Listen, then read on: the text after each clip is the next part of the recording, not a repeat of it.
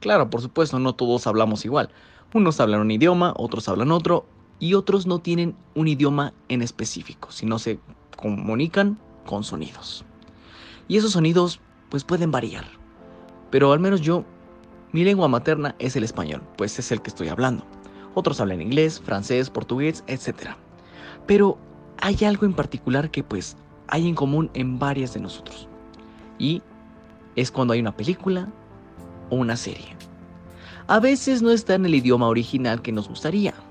Por eso hay una cosa llamada doblaje. Y el doblaje es cuando una película del extranjero llega a tu país con las voces que tanto recordamos. Y es por eso que en el episodio de hoy Culto Pop presenta el doblaje. Y no, no me refiero a que vamos a doblar cosas, sino... Eh, ustedes entienden. Empecemos ya, pues.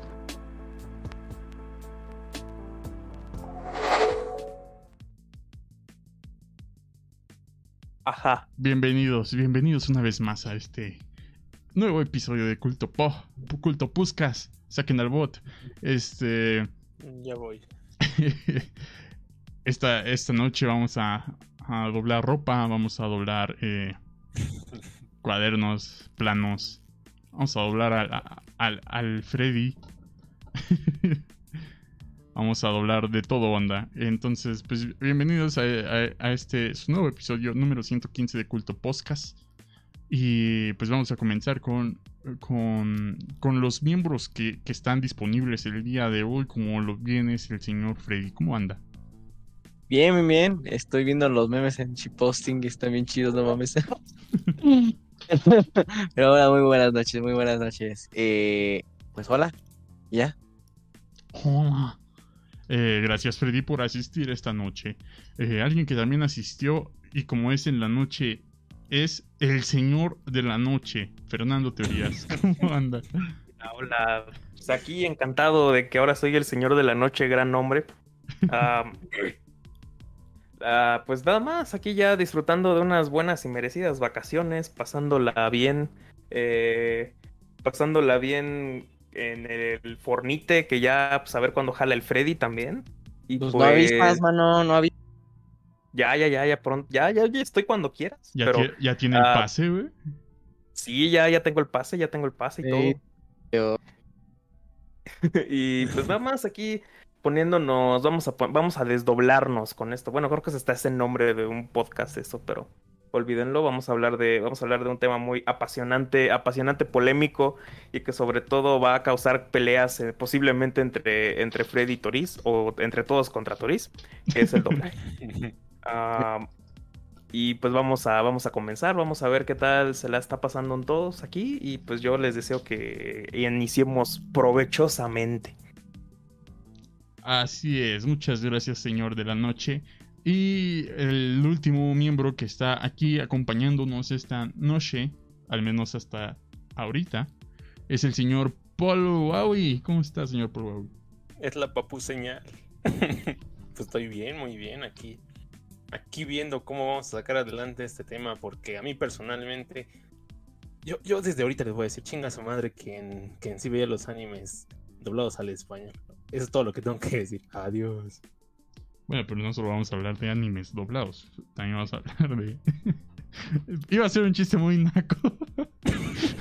Mejor, ¿no? Este... Muy naco y estúpido. Muy naco y estúpido. Eh pues así, así están las cosas, banda. Eh, yo también me presento, soy el, el buen Picaforte. Eh, muchas gracias a CSG, por cierto. ¿Qué, Guagua, ¿qué opinan? ¿De los fandubs si harían un fandub parodia de cualquier cosa? Muchas gracias. ¿La van a doblar? Muchas gracias a CSG por resuscribirse por noveno mes consecutivo. Eh, muchas gracias SG, se agradece bastante y pregunta que, qué opinamos de los fandoms y que si haríamos un fandom parodia de cualquier cosa y que si lo vamos a doblar. Técnicamente SG, ya hicimos uno, solo que no está, este, uno de Indiana Jones. solo que no está disponible en, en, en ningún lado. Es, bueno, nosotros lo tenemos, pero... Pero no, no está disponible para que ustedes lo vean. A ver si, si después de este episodio se anima el, señor Carlos a subirlo. Eh, dice Mazos Laboriel que no te gustan dobladas, ah, Paul. Pero bueno, igual me sigo presentando antes de que, de que vuelva a ocurrir. ¿A quién le gusta doblada? Sí, ¿no? esa es la pregunta de hoy. ¿A quién le gusta doblada? Eh, pues bienvenidos y recordando que muchas gracias a los patrocinadores oficiales de este podcast, tales como CCG, Spin Master, eh, Gala Gamer 3, eh, el señor Songs, Sailor Peer y el buen Ale. Muchas gracias por patrocinar este Puscas. Recuerden que si quieren patrocinar, pues es, con la suscripción de Twitch, que ya está a un precio bastante rebajado. Eh, de ahí igual el señor Spinmaster. Hola Spinmaster. Y CCG manda 20 bits. Eh, que y bueno, es que son, son, preguntas ya más como para más adelante. entonces aquí las voy a tener guardadas CCG. Eh, pero no, no se me olvidan. Y si se me olvidan, recuérdame. eh, Como Gantz. Así es. Y pues nada, vamos a comenzar. Me gustaría que comenzara el señor Fernando, ya que fue quien propuso el tema, el señor de la noche. Igual, aquí, aquí nocturneando. Pues yo creo que yo creo que el doblaje es una cosa muy interesante en la historia de la del entretenimiento, de la de la comunicación, porque hay que, hay que decirlo de una vez, eh, el, eh, el, el, doblaje, comerse la doblada, eh, es en pocas palabras una, un instrumento de facilidad para entender, entender lo ajeno. Entonces, durante mucho tiempo las películas, las películas o las consumías o las consumías en tu idioma porque era lo que estaba en tu rango de comunicación o aprendías el idioma extranjero para poder ver la amplia gama de películas que estaban en otros idiomas. Ni hablar sobre todo de la historia del cine cuando empezó el cine mudo, eh, cómo podríamos hablar del primer doblaje que, que, no fue tal cual doblaje, sino que ya era, ya era una era subtitular, era pasar a otros idiomas los textos que estaban en, en estos diálogos del cine mudo. Eso se hacía muy seguido y en casi todo el cine mudo popular, en las películas de Chaplin que se llegaron a transmitir a España y que posteriormente llegaron a Hispanoamérica, se transmitían constantemente con ese nuevo texto. Uh, ese podríamos decir que es como el abuelo de... ese es como el papá del doblaje por algún, de alguna forma. Y esto, esto facilitaba que las personas que no estaban adecuadas a una lengua extranjera conociesen lo que, lo que estaba en boga en el cine, sobre todo mudo, de, estas épocas. Posteriormente, con la llegada del cine sonoro, pues resulta que ahora estábamos ahora se trataba de una acumulación de, de, texto sonoro, de diálogos que no eran inteligibles a la gran mayoría de las personas que no dominaban esta lengua.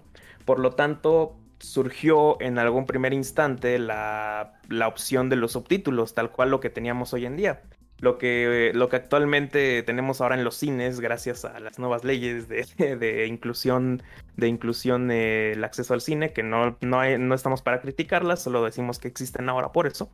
Y esto, esto de alguna manera llegó a facilitarlo, pero oh sorpresa, estábamos en la época, estamos en una época hablando de los años 30, 40, y la gran mayoría de las personas no estaba plenamente alfabetizada o al menos no tenían una comprensión lectora eh, una comprensión lectora lo suficientemente buena como para poder hacer esta, esta habilidad que para muchos es usual. Y que es, que es curioso porque, por ejemplo, los gringos no tienen esta habilidad, ¿no?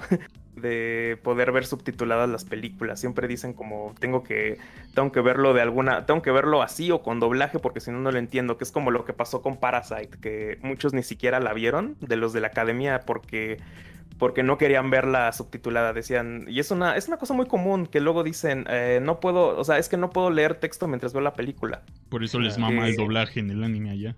Exactamente, vamos a hablar de eso posteriormente con el señor Huawei's Dobladas. Ah, porque, porque esto es una de las esto es una de las cuestiones que fomentaron el doblaje en un futuro que a mayor a mayor capacidad de consumo a mayor capacidad de que los países en, en Europa estaban reponiéndose de la estaban reponiéndose de la guerra e Hispanoamérica y América Latina y sobre todo Estados Unidos estaban creciendo económicamente el entretenimiento y el ocio se estaban volviendo una actividad, una actividad pues eh, esencial también en, en, muchos ámbitos de la vida. Por lo tanto, ir al cine ya no era una cosa imposible que estaba para el alcance de unos cuantos. Pero al mismo tiempo la sociedad aún no estaba tan adecuada a, a saber leer, en pocas palabras. Y es aquí donde llegan eh, los primeros dispositivos de doblaje en el cual se decide sincronizar una voz en el idioma original que tradujera al mismo tiempo lo que estaba diciendo el texto.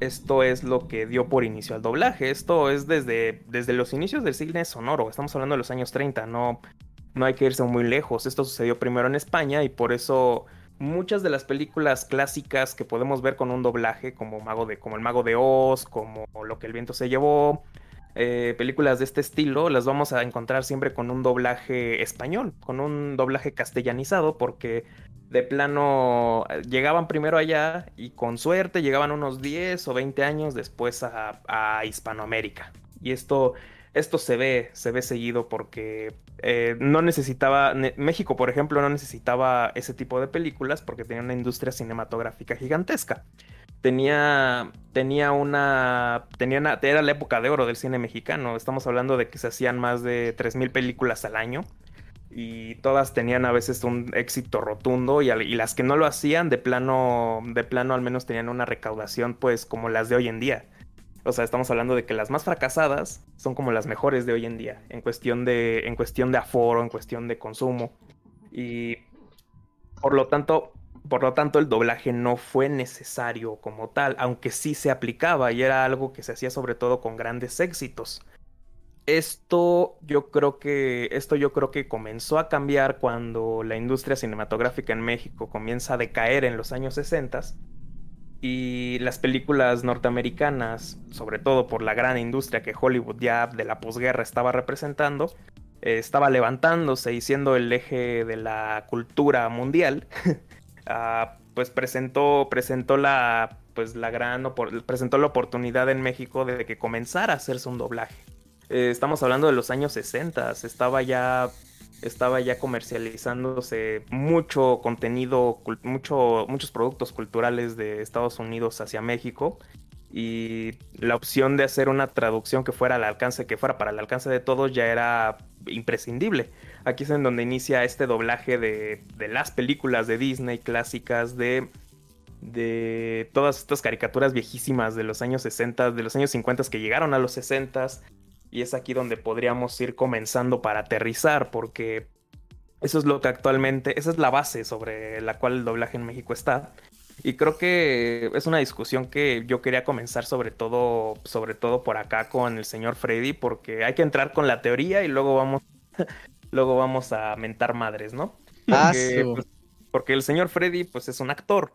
Eh, y la, y la cuestión básica del doblaje es que es actuación, tal cual. Solamente que es una actuación es una actuación para, tal vez, tal vez no es para el más, no, no me acuerdo quién dijo eso, pero el doblaje es la actuación para el que no está graciado de la cara, porque pues, no en la cara. Y no sé, el señor ¿qué, ¿qué pasó? Es debatible ese punto de que según pues la, el doblaje es para la gente fea, ¿no? Sí, es, más como broma, ¿no? Que iría alguien de doblaje. Es, más bien una broma, pues, por lo que tengo entendido. Pero, ¿qué opina el señor Freddy? ¿Qué nos puedes decir desde, desde el propio campo de la actuación sobre el doblaje? ¿Qué representa en el gremio incluso? ¿Qué, lugar tiene? En primer lugar, la voz es un instrumento importantísimo para el actor. O sea, eh, yo en, la, en mi facultad, en mi carrera, trabajo la voz al máximo porque pues estoy viendo los... No sé si lo escuchan, no sé si lo escuchan, pero no sé. Em, es, la voz pues va en diferentes lugares, tal cual. Hay tres tipos de resonadores. El resonador que pues, es en el pecho, que es como, para hacer la voz grave, en la garganta, que es la voz normal, y en la cabeza para llegar a hacer los agudos. Ah, este, este tipo de entrenamiento para llegar a hacer algunos matices en la voz y pues bueno, al menos en el teatro es muy importante la voz. ¿Por qué? Porque aquí pues la voz tiene que llegar pues, hasta la última butaca si estás en, por ejemplo, no sé, en el Auditorio Nacional, si no tienes micrófono tienes que llevar la voz hasta el máximo, pero ya si lo vemos de lado en la televisión y tal, en el cine, pues la voz tiene que tener esta contención, como ya lo habíamos hablado en episodios anteriores, la contención de la emoción en la misma voz. Ahora, ¿qué pasa con el doblaje? El doblaje no significa que nada más esté usando la voz, porque no sé si ustedes hayan visto algunos videos de algunos actores de doblaje que cuando los graban están haciendo gestos con la cara, el cuerpo, como haciendo el, efecto, ¿no? Como, como si estuvieran tal cual la misma persona que están viendo. Em, yo en lo personal no he hecho doblaje, la verdad me gustaría hacer un doblaje chido, eh, la, verdad sí me interesa hacer doblaje porque siento que es un, un reto para mí, porque el doblaje no cualquiera lo puede lograr, porque si se ponen a pensar, por ejemplo, eh, no sé si ustedes vieron la película de las tortugas ninja donde el Wherever Tomorrow y el escorpión dorado hacen la voz, ¿no? Horrible, horrible el doblaje. Ah, exacto, no hay, o sea, en primera, hay no, lo que, lo que puedo ver es que, o sea, lo que sí veo es pues la disposición tal cual del Wherever Tomorrow, pero lo que no es, eh, no, es una actuación muy plana en cuestión de la voz. O sea, el doblaje es un poco más difícil porque nada más se traduce en la voz y tienes que concordar con la persona o caricatura que estás viendo en pantalla. Es más fácil para un actor, eh, pues actuar cual, actuar con cuerpo y voz, porque le da su mismo, su, único matiz con su propio cuerpo, pero lo que tiene que hacer aquí el doblaje es mm, adaptarse a la corporalidad, al personaje, que tú también debes construir ese personaje eh, del que estás viendo o ese actor que estás viendo. O sea, si, si es un actor todo ponchado, pues no sé qué, tipo de matiz le darías. o bueno, si es una película cómica, pues podría ser ahí un... Ajá, ¿qué pasó? Pregunta, Freddy. Entonces, este, podríamos considerarlo como que la parte de, doblaje es más difícil porque todo recae en la voz del actor, mientras que en una actuación normal es más porque al, al tener más elementos que... más variables, por así decirlo, eh, en los cuales desarrollarse, es más fácil como eh, que no se perciba tanto eh, lo, de, lo de la misma voz, en el sentido de que tienes que ver el conjunto y no solamente una cosa? Pues yo no lo diría que es más difícil, es que hay cuestión de, cuestión de cada actor, ¿no? Porque hay algunos actores que pues se les facilita un poco más la voz o más este tal cual de la voz, le pueden hacer algunos matices, cambiar su voz también eso es algo muy importante y pues a algunos actores se les hace más fácil tal cual como la corporalidad porque pues el cuerpo es el que habla tal cual. Pero yo no siento, ahí creo que depende un poco más de, de cada persona. Eh, por ejemplo, alguien quiere hacer alguna voz muy aguda, hay algunos que lo logran fácilmente, algunos que necesitan un entrenamiento arduo para poder lograr a ese lugar. Por ejemplo, si nos ponemos a pensar en la voz de Bob Esponja, ¿no? Es una voz que exige algo, ¿no? Es este una voz muy aguda, requiere alguno, requiere mucho del resonador de la, de la cabeza. Por eso hay, por eso hay cursos, o sea, aparte que pues tristemente los actores de doblaje no ganan mucho aquí como pues, podrían ganar. Eh, por eso imparten estos cursos que pues son herramientas que también podrían funcionar para el funcionamiento de valga la redundancia, de, la, de la pura ah, de la actuación tal cual. Eh, yo no la veo más difícil, pero tiene sus mismos retos, en eso es a lo que me refiero. Eh, porque también está este asunto de, pues, hay una persona que hace una voz muy grave y esa misma persona puede hacer otro personaje y tú ni en cuenta que es, el mismo, es la misma persona. Si hay actores que, pues, no cambian mucho, pero la, la, la identificas, no menos. Por ejemplo, el que tengo más en mente, Mario Castañeda. Mario Castañeda, eh, es, su voz se puede identificar fácilmente, ¿no? Goku, Bruce Willis, Jim Carrey, todos esos personajes que ha hecho. O sea, también es más o menos parecido. También el Pepe Acabamos de, perder pesos, Freddy. no, no estoy, es que no estoy demeritando el trabajo de Mario Castañeda. Mario Castañeda, aparte, es este, aparte de ser actor de doblaje, es director de doblajes. Y porque en algunas películas que puedes ver, ahí puedes ver este, pues, el doblaje dirigido por Mario Castañeda. O sea, son estos grandes. René García, pues ya lo conocen como es la voz de Vegeta, normalmente, es la voz de, del zorro de Zootopia. Eh, y creo que tiene más personajes. O sea, lo, chido del, doblaje es que puedes ser muchas personas aparte, o sea, sin ser este. Y, reconocido tal cual con, con, la cara. O sea, por ejemplo, yo tengo mucho la voz del Rey Helado. Eh, esa voz del Rey Helado es la voz que también tiene el personaje de Liu Kang en el juego de Mortal Kombat. O sea, es una voz totalmente diferente. No, no sé también si ustedes conozcan el juego de Skylanders. Eh, el villano em, también es la voz del rey helado, mientras también su lacayo, que es como un duende verde, también ese es este, la voz del mismo actor de doblaje. O sea, puede ser el, puede ser, ser todo, si tiene una gran capacidad este actor de doblaje, puede ser como cinco personajes en una escena. Y pues tú no notarías la diferencia. Eso es lo, lo que a mí me parece impresionante del doblaje. Y hay cuestiones, pues, como al, al Paul Huawei no le gusta pues, las cosas dobladas, eh, le gusta su idioma original, y, también es respetable, porque también tiene una compañera que decía, no, es que las, ¿por qué doblaje si, si, bueno, el punto de vista de, mi, de mi amiga era como, no, pues, el personaje, el, el actor está, está dando su voz, y pues se me hace una falta de respeto que pues alguien llegue, y pues, ¡bam!, le pongo otra voz, ¿no? Pero ahí, pues, pues creo que se adapta tal cual a, pues, varias cosas, ¿no? O sea, como eh, primer chistes locales, tal cual como podría ser un, factor eh, importante. O sea, algo que, algo muy, muy, muy, muy remarcado es la película de Shrek, ¿no? Eh, el director tal cual de la cinta de Shrek, cuando sacó la película, vino a México y notó que pues las personas estaban riendo mucho más en la versión en español. ¿Por qué? Por el doblaje, en efecto. Porque es algo muy característico. Ahí no es tanto el doblaje, sino la adaptación del guion, ¿no? La, ah, es que aparte, es que también está la adaptación del guion y pues también un poco los actores, por ejemplo, Eugenio dan de su propia cuchara. Sí. Dan de su propia cuchara y pues de ahí pueden cambiar, o sea, ajá, van de la mano tan parte porque normalmente hasta donde yo tengo entendido, el doblaje, el, el guion del doblaje viene mm, lo más parecido eh, al idioma original. Ya si hay algunas cosas que sí se tienen que cambiar o modificar para que pues tenga sentido en el español, ¿no? Porque no puedes pasar un chiste en inglés y pasarlo tal cual al español, porque pues no, no va a haber sentido. Por ejemplo, el juego de palabras en inglés no va a tener el mismo sentido que en el español. Entonces, lo que hacen es modificar eso para que, o que tenga un sentido totalmente diferente para que sea, caiga ese chiste. O sea, eso lo podemos ver mucho en, yo lo veo en la, teoría del Big Bang, hay muchos chistes que son juegos de palabras en inglés.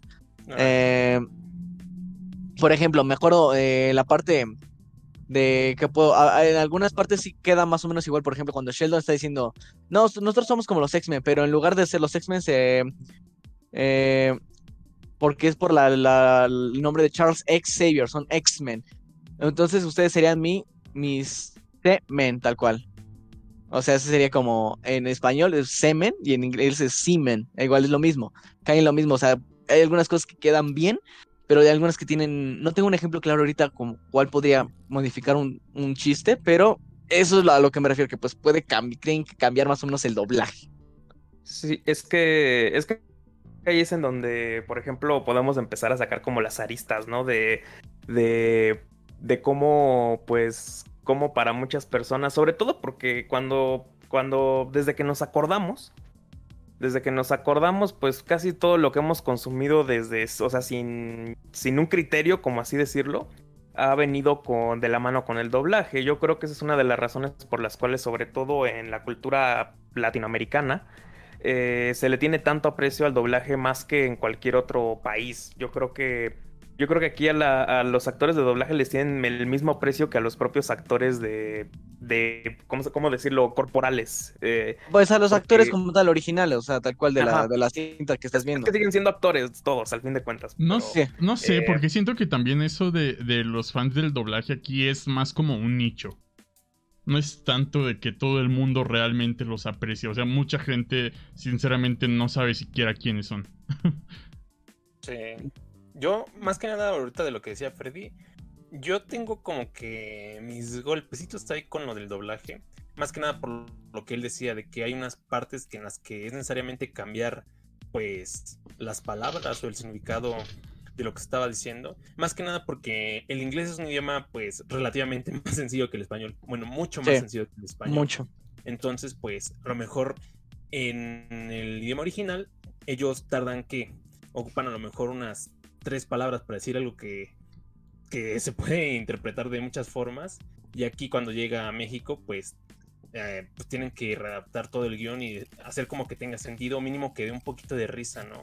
Y de hecho eso que decía Fredo también ha pasado, pasa en muchos programas y, y series. Por ejemplo, también Ricky Morty, que tuvo su boom ah, aquí en América cuando llegó. Pues sí, era como de, luego decía cosas así medio groseras. Y nada te da risa porque eran groseras, pero ya cuando tú lo veías en el idioma original, te das cuenta que sí había un juego de palabras. De hecho, Rick, de los juegos de palabras que hace, pues son como que es como algo ya intrínseco del personaje como tal, entonces pues sí se llega a perder un poco de información, aunque también defiendo que luego en, por ejemplo, en películas animadas, el doblaje hecho aquí en Latinoamérica es mejor que el doblaje madre. Por ejemplo, lo que se me viene más a la cabeza cuando digo esto es, eh, es Kung Fu Panda. Hasta hay mm. miles de videos, bueno, no miles, pero sí hay varios videos que hablan sobre cómo, ¿cómo se llama este güey? Creo que era Blas García, Omar, ¿no? Omar Chaparro, que es voz de Po. No, no mames, es que se vaya a la verga. no, Blas García ah, es la voz de Tai Long, güey. En la escena ya ah, cuando Tai Long llega, llega con este Shifu, eh, el actor de, de, voz que creo que es mexicano, pero no me acuerdo, pero el que está aquí en Latinoamérica, hizo esa parte, lo hizo bastante bien porque hasta se siente como se quiebra la voz, como si fuera a llorar en, ese, en esa escena que están como que peleando. Y o sea, tú ves la, tú ves el doblaje que hicieron en China y en Estados Unidos y como, y como que se escucha muy plano, como que falta emociones, como que nada más lo hacen incluso como enojadas y ya. O sea, técnicamente ahí como que sí aplaudo esa parte de que en, en las animaciones, en algunas animaciones, porque independientemente de que se pierda información o, que se cambie información, sí queda mucho mejor en, este ejemplo que yo estoy dando. No sé si conozcan otro que, ustedes digan, no, pues es que lo escuché en inglés y luego lo escuché en doblaje latinoamericano, en otro doblaje y se escuchaba mucho mejor. A mí me pasa mucho con. Es que a mí me encanta ver ese tipo de videos, este. Como comparación entre doblajes, ¿no? Pero a mí me pasa mucho, pero al revés. O sea, el idioma original es japonés. Voy a hablar de Dragon Ball, ¿no? Es que en Japón, eh, en, animes es un caso muy diferente. Ajá, o sea, es que, es que aparte, o sea, yo me pongo a pensar, aparte el doblaje en Latinoamérica de Dragon Ball aquí eh, es bueno, pero me puse a ver los, algunos gritos de Goku y el, doblaje en inglés eh, le llega mil veces mejor al, que el de español. A mí me gustó mucho más en inglés. Porque le da, no sé, esta, esta emoción que igual habla Paul. O sea, nada más en ese caso me pasa a mí.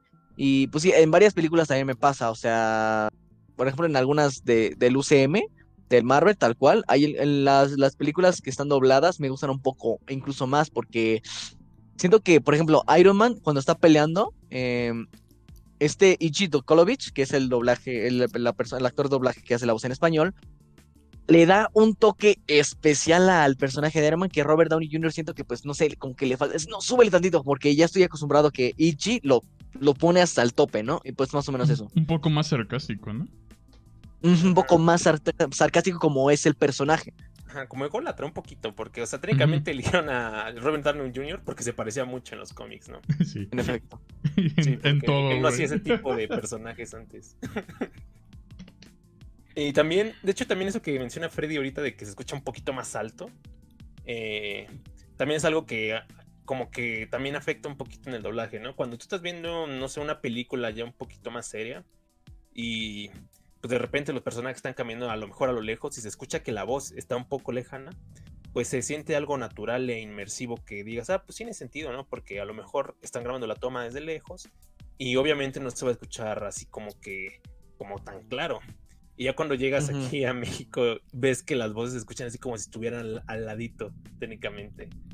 O que ah, a lo mejor luego. Esto pasaba mucho en las películas, ya, eh, bueno, cuando era la época como de los 90s, 2000, que a lo mejor había ruido de fondo. Por ejemplo, estaban los personajes en alguna taberna o cerca de una pelea. Y también se escuchaban como si estuvieran muy cerca, o sea, con mucha claridad. Y cuando tuvieras como que la película original con los actores así normales haciendo el guion, pues escuchaba el ruido que estaba en medio de ellos, ¿no? Entonces eso lo hacía más inmersivo. Al menos a mí se me hacía más inmersivo.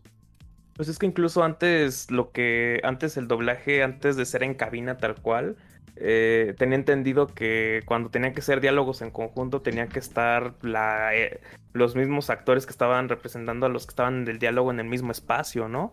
Y actualmente creo que es una, es una situación por separado. Entonces, creo que eso nutría, nutría bastante a la calidad del audio, pero bueno, eso lo veremos con el señor Enrique cuando vuelva, cuando venga, si es que sí va a venir, ¿no? Se supone que sí. Y, pero creo que de entrada, de entrada esta es una situación que ya podemos empezar a discutir con eso mismo, porque a veces hay un ambiente, hay un hay como un mood muy extraño que yo lo he visto a veces, yo lo he visto cuando no sé, no sé cómo estará el proceso incluso, pero tengo entendido que incluso, incluso cuando están con el propio cliente que les manda que selecciona a los propios actores, que selecciona lo demás, les enviaban el, ¿cómo se llama? Les, les envían incluso como el soundtrack, como así decirlo, para que se imite, cosa que hasta hace un, antes no se hacía del todo creo que no me acuerdo si fue con Humberto.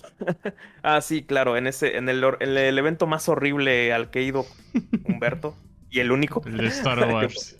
que, fue, el de Star Wars, pues estaba el vato que hizo la voz de, Citripio en los setentas. Ah, y precisamente hablaba de eso, de cómo, cómo tenían que ingeniárselas para hacer la voz de Darth Vader, ¿no? Y que, lo, hicieron como con un, con un tubo de plástico. No, era un tubo de cartón de los de papel de baño. Ah, sí, sí. Y, que, y, ya así se podía replicar. Entonces eso era lo que, eso era con lo que se podía mediar en este momento.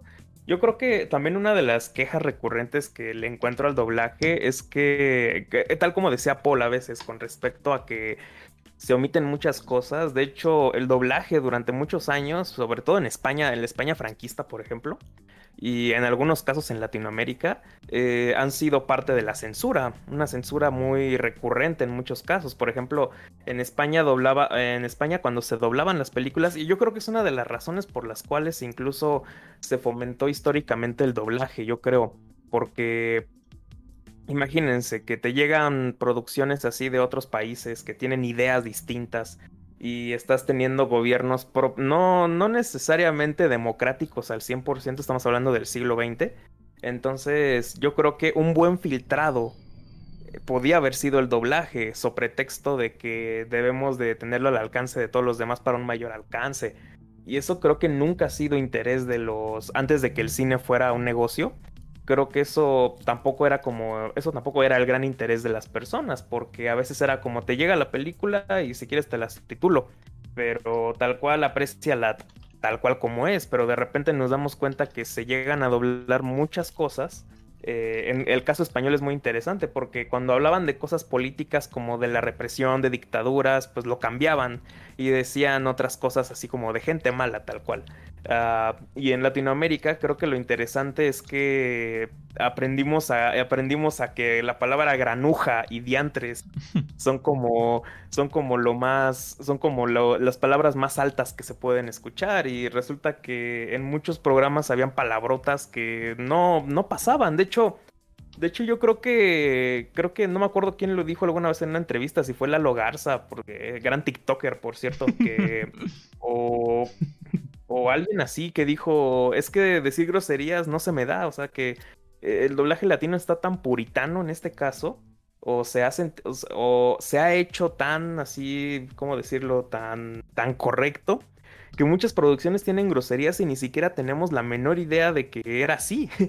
eh, es uno de los aspectos que se me han hecho más interesantes. Como, como dicen granuja o como decían eh, cualquier otra cosa o estúpido cuando estaban diciendo, diciendo pues cualquier sería fuerte promedio. Yo, son of a bitch. Y, te lo traducían como, no, eres bien, bien granuja. Es un desgraciado. Pues, como en, los subtítulos de, de Endgame, ¿no? Que tú estás viendo la película en inglés y let's go, let's go for that son of a bitch. Y los, los vamos por ese granuja. Sí, sí, sí, sí. Y es que, y es que finalmente para volver algo, según la, o sea, creo que para volver algo eh, clasificación, clasificación, se convierte en clasificación B cuando ya tiene palabrotas y pues a poco vas a convertir Endgame en clasificación B, vas a quitar un buen de mercado. Entonces es, mucho, o sea, quitas a todos los niños básicamente y son el, en teoría para, para el cine el, gran mercado que va a atender eso. Entonces es mejor hacer ese filtrado y eso es a lo que mucha gente no le gusta porque le estás quitando cierto contenido a la, a la obra original. Y yo sé que eso no, eso no es responsabilidad de los actores de, de los actores de doblaje, eso yo estoy consciente de ello, pero el doblaje en sí mismo el doblaje en sí mismo puede presentar estas limitaciones y puede presentar en muchos casos censuras que son demasiado debatibles hoy en día. Decir, o sea, eh, yo creo que es hasta mejor poner un beep. Ah, ah, o sea, ponerle así el, el pip, así cuando digan la grosería, aunque va, aunque va a ser anticlimático. Ah, o, o, creo que incluso ya hay mejores maneras, porque creo que ya, ya ni siquiera le hacen como en las canciones de rap que suben a YouTube. que en lugar de en lugar de poner el beep, creo que nada más como que silencian así, pero silencian muy rápido cuando dicen la palabra y se siente ya no se siente anticlimático, ni siquiera arrítmico. Que no sé, para no, aclarar, sé para aclarar tantito, en el caso de Endgame es un caso extraño porque solo pasa en los subtítulos. Si la escuchas con doblaje, sí dice hijo de perra. Entonces, ahí está raro. Quién sabe por qué en los subtítulos nada más lo pusieron así. Pero bueno. Sí, pero sí, pero yo creo que va por ahí, va por ahí empezar a empezar a discutir eso del doblaje porque eh, incluso en muchos en muchos otros casos es de decían mierda y dicen demonios. Y Ujú. es una, rayos. es una ¿Qué pasó? Es- Eso, eso pasa mucho en Naruto, güey. Cuando hicieron Ah, el sí. doblaje para Cartoon Network, era como él decía mierda como tal en, pues en japonés, en chino, quién sabe, en japonés. Y, y ya cuando llegabas ahí a Cartoon Network decía, rayos. Era como de... No, pues sí, le acaban de dar la madriza de su vida. Es, está claro que lo único que puede decir ahorita es rayos. Sí, de hecho, eso, eso yo creo que nos lleva al otro aspecto de la tropicalización, porque eh, yo lo vi mucho con los Simpsons, o sea, de las primeras temporadas. No sé si alguien era fan del Dura antes de que fuera Dura. Eh, yo sí, yo sí, la verdad, pero... Y apenas lo estaba viendo de nuevo las, las, las temporadas viejitas, me di cuenta de eso. No mames, las tropicalizaciones que hacían. Les ponían nombres, o sea, el doblaje de Los Simpsons es una de las historias más, más curiosas porque... ah, porque estamos hablando de un doblaje de los años 90, 80 ah, que tenían todavía la vieja tradición de ponerle de ponerle nombres latinos a personajes a personajes pues de originales. Eh, hay, hay una gama muy grande de estos nombres. de- o sea, vienen desde mucho antes. O sea, Bruno, Bruno Díaz. Díaz para empezar. ah, ¿Qué otro? ¿Qué otro? ¿Qué otro? Peter Parker Eh, era Pedro Márquez, güey. Pero Mark, No yo tengo uno eh, de Galactus, había uno que es, sí, no, y no es broma, se Alberto juro. el Es Hambriento. Alberto el Hambriento, Galactus, el devorador de mundos. Se Dra- llama Al- Alberto el Hambriento. Drago Dragón era Daredevil, güey. Aguja No dinámica era Wolverine. Y era Wolverine. Wolverine es un caso bien, bien raro porque ha tenido como varios nombres eh, acá. Y nos quejamos del lobesno de España y aguja dinámica. O sea, acá, acá empezó siendo glotón, güey. Así es bien. Pero es que ese es un glotón como tal. Sí, sí, sí, es por el animal, pero. Pero sí, de todos modos está mamón, güey. Y es como, no sé, y lo más cabrón es que como por lo mismo que Los Simpson ha sido una serie muy larga, el doblaje también cambió, aunque ya volvió el cast original y ya está Humberto Vélez otra vez.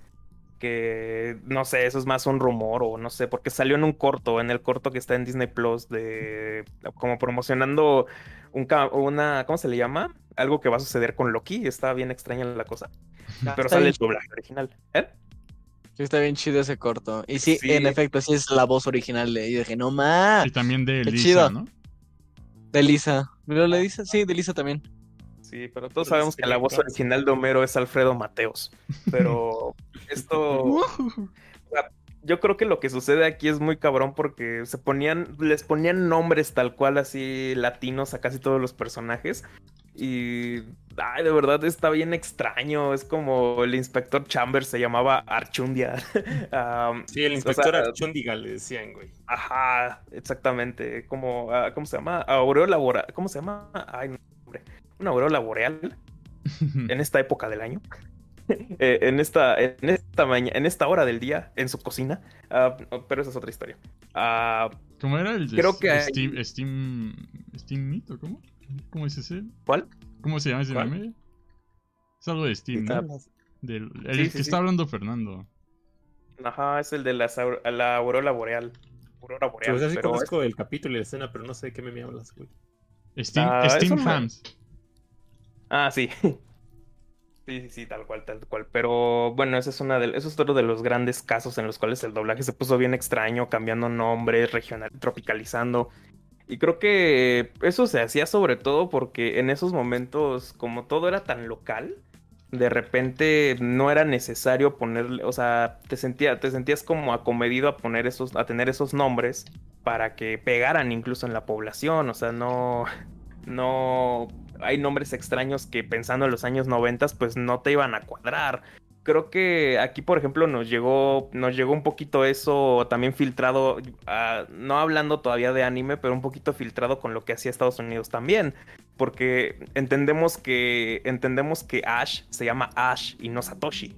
O sea, creo que creo que hasta, estos años hasta estos años de hasta esos años conocimos que se llama Satoshi y, no se llama Ash. Eso me sacó mucho de onda y que hasta la hasta el opening original de Pokémon no es la no es la canción que, que todo el mundo conoce, sino que era otra que también está bonita pero que no es esa. Que de hecho en, el nombre de Ash original pues tiene mucho más sentido porque es el nombre del creador de, Pokémon, güey. o sea, qué pedo. Toma. ¿Por qué lo cambiaron? Sí, no sé. Pues, son, estos regionalismos que también a mucha gente no le terminan de encantar porque termina por hacer huecos en los que a veces no entiendes las cosas. Y, yo creo que al mismo tiempo también eh, el doblaje hace aciertos. Y creo que cuando hace aciertos es cuando incluso podemos decir que complementa las propias obras. O sea, cuando se. El caso de Shrek, yo creo que es el, el caso de estudio mejor, mejor aplicado en, este, en estos sentidos, pero ahí sí, ahí sí de repente, de repente yo siento que se nos olvida un aspecto muy importante. Y es que yo creo que todos los, todos los de Latinoamérica que no sean, que no sean mexicanos van a tener esta queja. O sea, el doblaje latino muchas veces es doblaje mexicano y por eso estamos tan a gusto con él.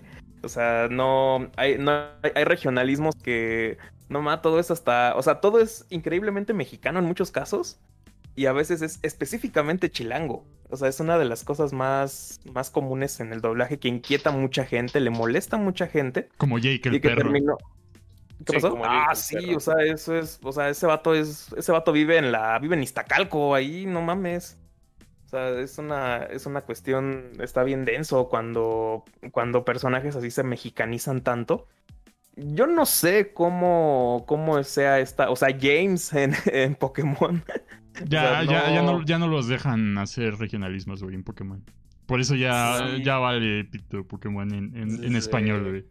2013 creo que... Exactamente, exactamente. O sea, hay un punto... Fue, fue a partir de blanco y negro, creo. No más, eso es terrible, terrible, pero esa es una de las cuestiones que también enriquecían esto a grado local. Por mí yo no tengo ningún problema, pero sí puedo entender que a muchas personas fuera de México, incluso fuera del centro de México, eh, puedan como eh, tomarle un cariño particular a ciertas obras que están con doblaje. Yo creo que es una de las razones por las cuales como que la segunda industria de doblaje más grande de Latinoamérica después de México ah, también tuvo un triunfo muy grande que fue Venezuela. Antes Venezuela Venezuela cuando tenía varo, cuando, cuando literalmente, cuando, era más caro, o sea, es más barato usar bolívares como papel de baño que comprar papel de baño.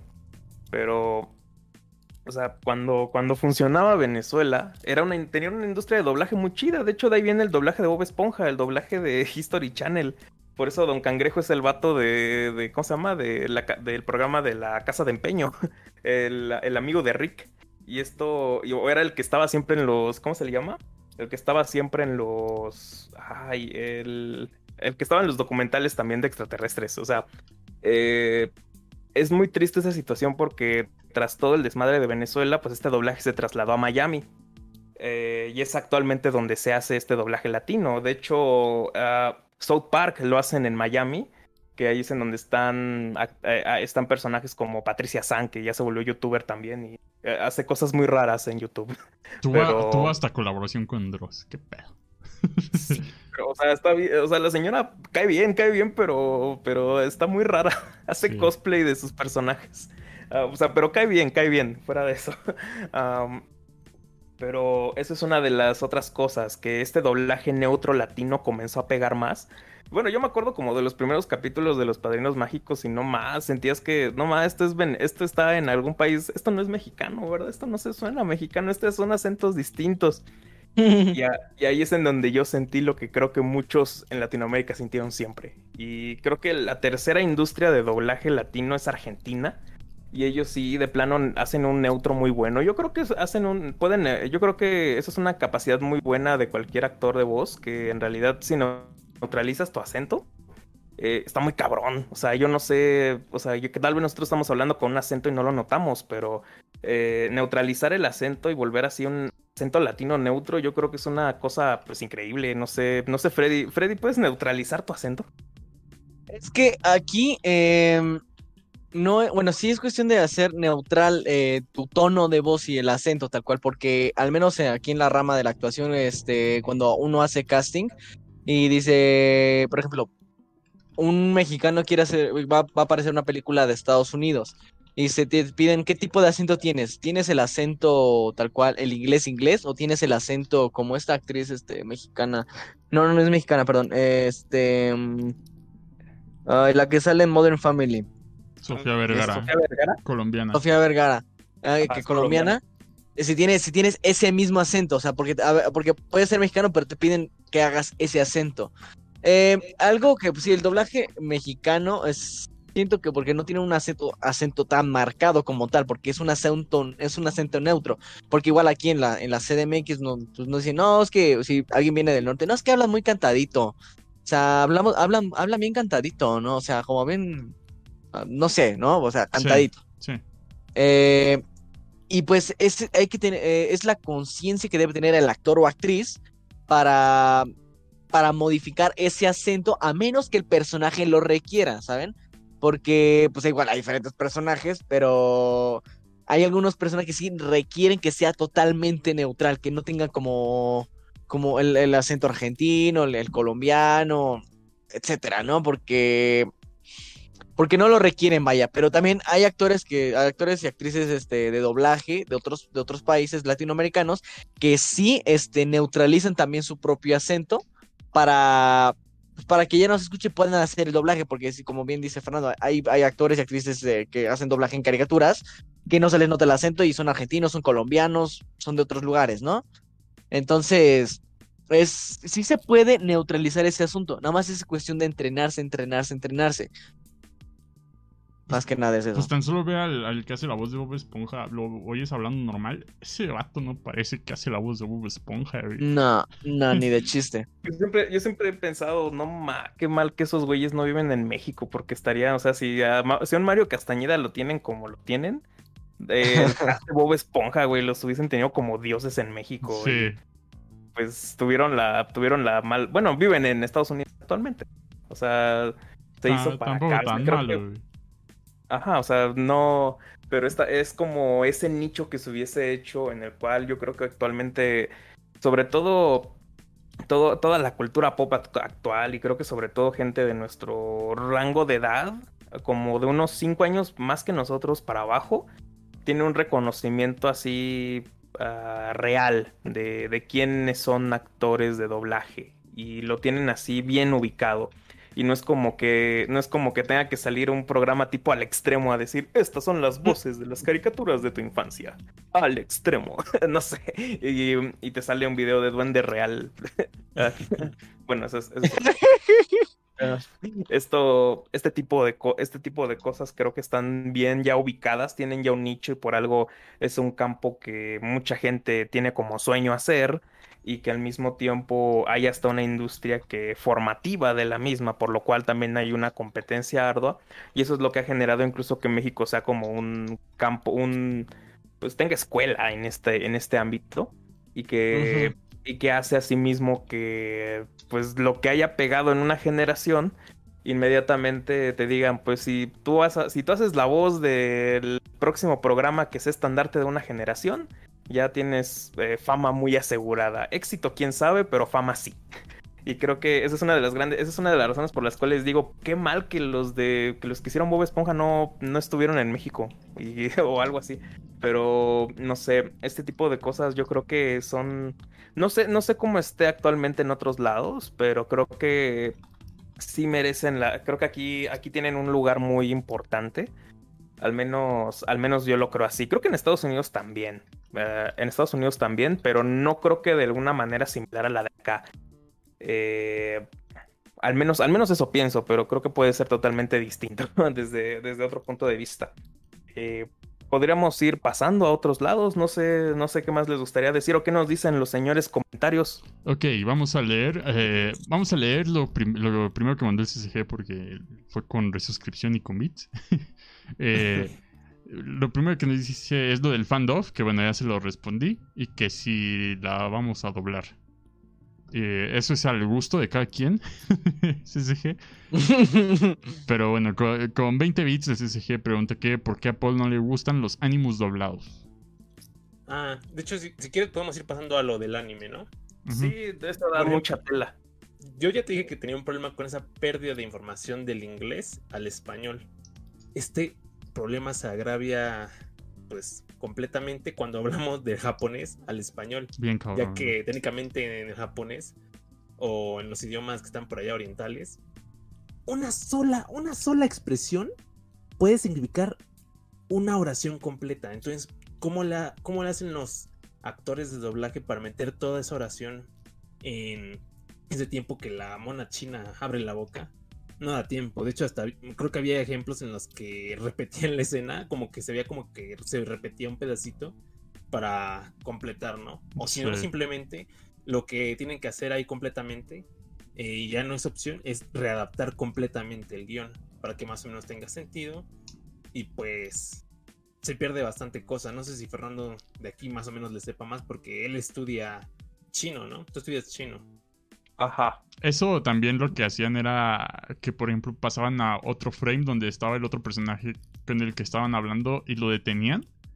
Este, para, Ah, sí. para que el personaje hablara en off. y entonces ya podían Sí. decir todo lo que quisieran. Sí. Sí. Sobre sí, todo en esos grandes monólogos, en esos grandes monólogos. Y que pues el anime tiene ese gran recurso, ¿no? De que se detiene un ratote. O sea, se detiene, se detienen a veces mucho para ahorrar costes de animación.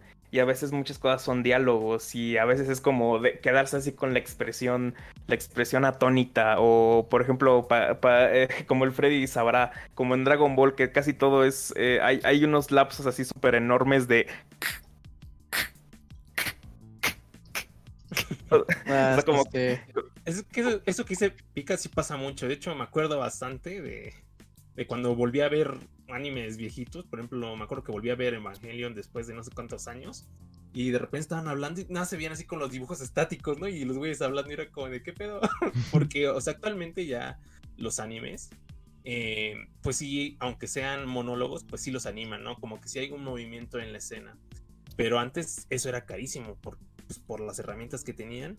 Y ahorita los animes que llegan a doblar, que aparte es muy difícil doblarlos porque le- les digo que tienen que redactar todo el guion, eh, tienen que ser animes que ya estén más o menos pegando en el boom, porque no vale la pena, y así lo ven los, los actores de doblaje, pues también las agencias de doblaje, no vale la pena doblar un anime que no te va a dejar ganancias. Ujú. O sea, a lo mejor tú dices, es que está muy bueno, pero si tiene muy poca audiencia, pues no va a ser revituable doblarlo. O sea, Sí. le van a estar echando muchas ganas, porque si es echarle muchas ganas, es redactar todo para que al final sea como de, "Ey, no, no conseguimos ni la cuarta parte de lo que invertimos en esto.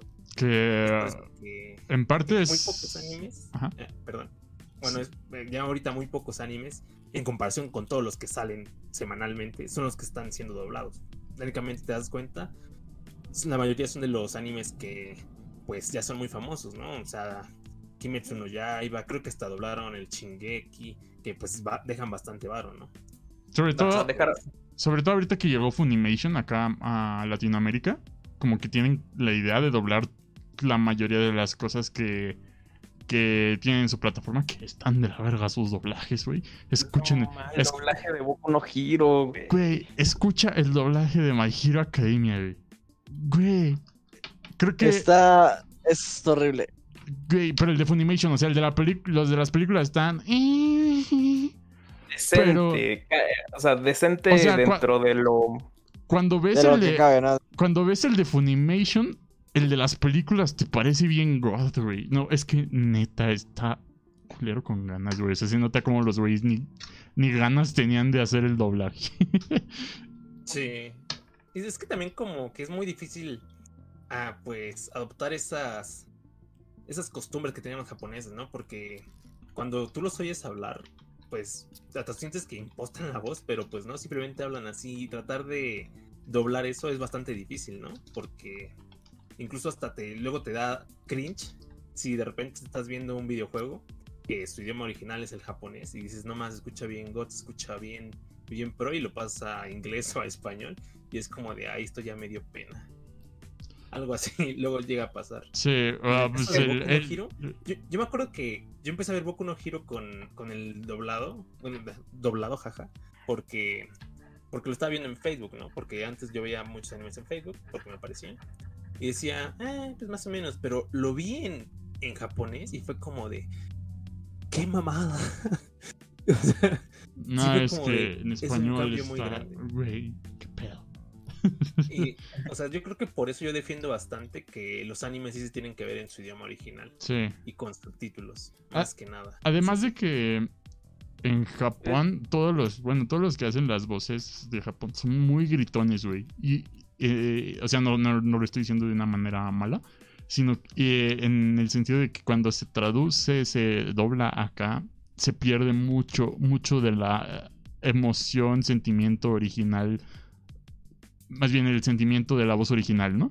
Entonces también sí es un poco extraño ver en tu idioma original toda, toda esa eh, esas expresiones que ni siquiera son tan comunes acá, ¿no? Eh, acá ves como gritan así algo desgraciado por cualquier mamada, güey, así como, ¡ay, gané! Y están gritando así bien, bien cabrón, güey, por cualquier pendejadita. Y no me digas en escenas de peleas, ¿no? Que gritan como la, como la chingada, güey.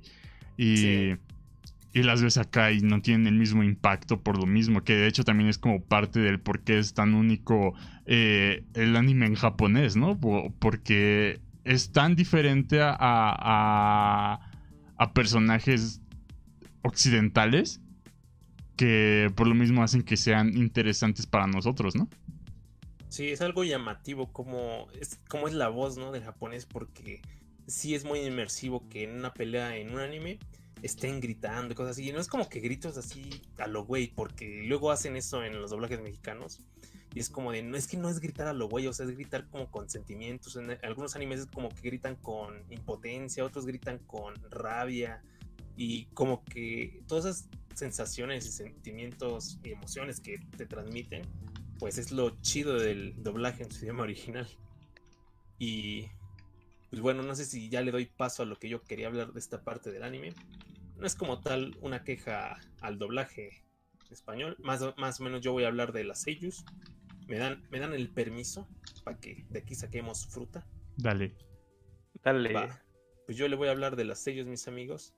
De estos actores, actrices de voz que prestan su hermosa voz para, pues para dar vida a los personajes de, de animes y series, ¿no? Este término se fue consolidando más o menos como por los 70s más que nada porque querían hacer una distinción entre los que eran cantantes o entre los que también eran locutores de radio, ¿no? Porque algo aquí interesante de lo que hablaba el, señor Fernando Teorías es que aquí en México tienen casi en un altar a muchos actores de doblaje que son entrañados, ¿no? Pero allá en Japón es un pedo completamente distinto porque hay como que de dos sopas. Hay una sopa de, actores de doblaje en Japón que los tienen en serio hasta arriba, o sea, los aludan como si fueran un dios. Y también está el problema de que también luego hay bastantes que ya luego no hay trabajo. O sea, ya hay diferentes agencias de doblaje que ya es como de, pues ya, ya tenemos nuestro, nuestro, nuestro, equipo formado y ya a lo mejor aceptamos un actor doblaje más, una actriz doblaje más y ya. Pero a los que hay, en serio, los tienen como si fueran dioses, porque muchos de ellos también luego van a cantar a eventos o van a dar pláticas y se llenan los auditorios a donde van, ¿eh? Entonces, pues, yo les voy a hablar de, mis dos sellos que yo siento que son como que las mejores, al menos para mí. No son, no son tan, pues, para acá no son tan contemporáneas a lo que yo veía, pero pues... Saludos, al algo. ¿Eh? ¿Eh? ¿Verdad? Es que ya hay Radio Songs. Saludos, ah, Muy buenas. Más que nada, son como las que yo siento que, que se merecen que las mencione un ratito aquí en el podcast, ¿no? La primera de ellas es Sawashiro Miyuki, que pues es una actriz de voz relativamente joven, ¿no? Porque nació el mismo año que yo, nació en el 99. Bueno, que nosotros, la mayoría de nosotros, ¿no? Y pues es más que nada conocida por sus animes de esos viejitos del Digi Charat. Que ese fue un anime que tuvo un chingo de, un chingo de madres, ¿eh? Y que tan, bueno, también fue ganando terreno dentro del mundo de la actuación de voz, como eh, por sus actuaciones en, por ejemplo, en Gunbuster 2, en Welcome to the NHK, que es donde sale el Pururín. Muy bueno ese anime algo pesado, pero muy bueno, lo recomiendo. También salió en Bakugan, güey, y en High School of the Dead. En el Danganronpa, güey, también sale en tanto la versión de, animation que podemos encontrar en Crunchyroll, como en un videojuego, ¿no? En una entrega. Y pues recientemente también salió en la versión de Fruit Basket la remasterizada, creo. Y la de en, No Game No Life, ¿no? Y pues donde yo me acuerdo más de esta actriz de voz. Bueno, sus como que los animes más memorables que para mí hacen que la ponga aquí. Yo creo que serían Durarara, que también lo recomiendo mucho que lo vean. Está un poco raro al inicio ese animal, pero pues todo se va aterrizando después. En Naruto Shippuden también, eh, en Hunter x Hunter y en Sword Art Online. Son como que los más famosos para mí donde sí la topaba, ¿no? También esta serie, pues en videojuegos, he estado en en la serie de Yakuza, en Persona 3. Es la voz de Katherine, es la voz de Katherine. Entonces, como de no más.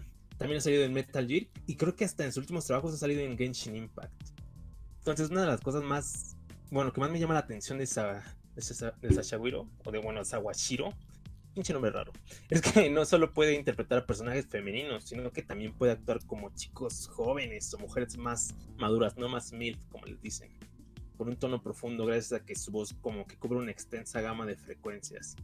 Eh, ya sé que últimamente esto ya lo hacen varias sellos, pero pues pónganse en los zapatos de una morra del 2000. Esto ya era impresionante, ¿no? Porque pues para la época en la que empezaba a debutar Sawashiro, pues era verdaderamente impresionante, ya que pocos sellos podían hacer esto de interpretar a, a mujeres y a hombres, ¿no? En un anime. Y pues en sus inicios siempre interpretaba personajes con personalidades alegres, tiernas, pero sin esa voz chillona que acompaña ese estereotipo de personajes alegres. Ya saben a quién, a quién me refiero. Y pues que puede llegar a molestar, ¿no? De esto me recuerdo más como su actuación como Seo Yusuki en Gekan Shoujo, donde era la personalidad completamente tierna y amable de una chica. Pero también su voz transmitía en muchas ocasiones como calma y serenidad. Es un poco grave, pero no tanto. O sea, esto lo hacía sin salirse de la situación de todo está feliz. Por lo que poco a poco Sawashiro decidió hacer interpretaciones más interesantes, así que empezó a hacer papeles de personajes con personalidad seria y un poquito misteriosa, como lo ha hecho en Sword Art Online como Asada Chino, que la verdad a mí no me gusta mucho Sword Art Online, pero yo creo que si hubiera estado aquí el señor Toris, o me hubiera dado como que razones para amarla, o como Kurapika en Hunter x Hunter, o sea, ustedes escuchan a Kurapika y ustedes dicen, qué linda voz tiene ese bro. Qué bueno que le dedicaron un arco completo. Y bueno, técnicamente ella puede adecuar su voz a lo que quiera. Que si una romcom le sale, que si un anime seinen también le va a salir perfectamente, que es un videojuego de suspenso bastante bueno. Entonces, pues ella es perfecta para cualquier personaje siempre y cuando no sea una niña de voz chillona, porque eso no lo cumple, o sea, eso no lo tiene. Creo que es su punto débil de, esta Seiyu, ¿no? De Sawashiro. Porque es versátil pero pues obviamente todo tiene sus límites, ¿no?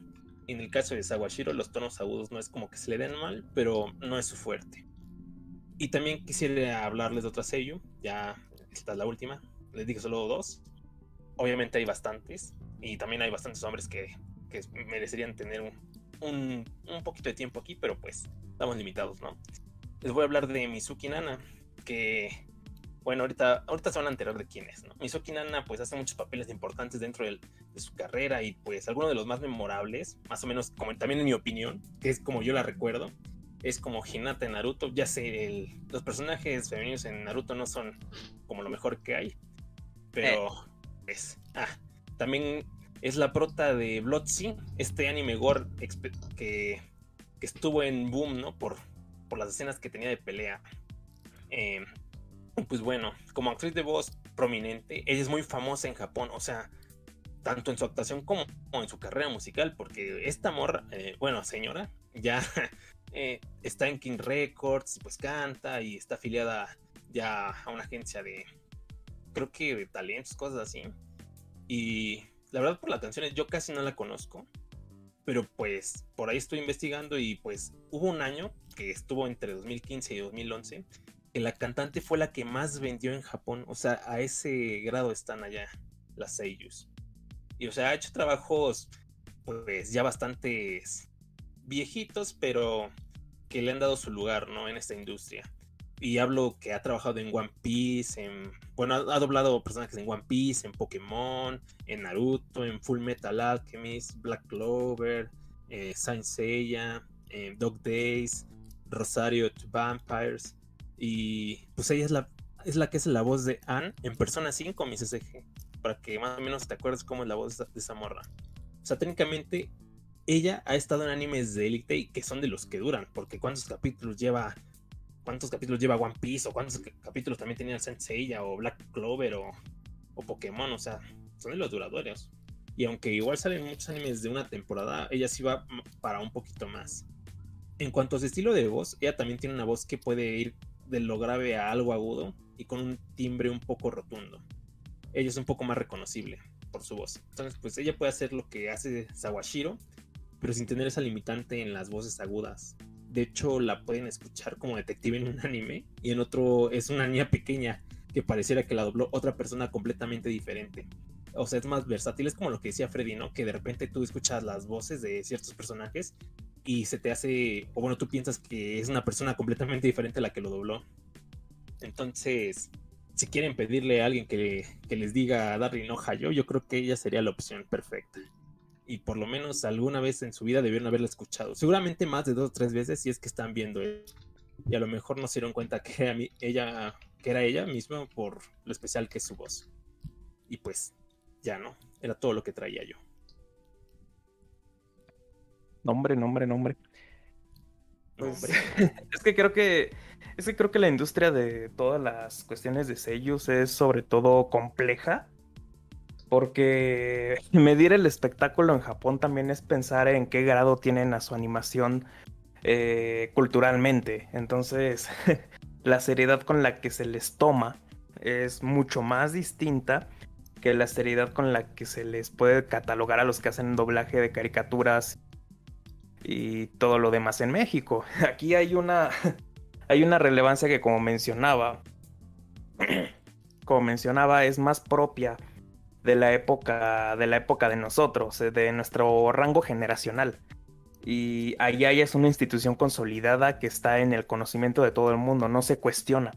Por lo tanto, ese rango de éxito, al mismo tiempo que la lo competitivo y el talento que está de por medio para esta competitividad, eh, dejan que haya una, que hayan semejantes pues, semejantes sellos en esta, en esta industria que es sobre todo portentosa.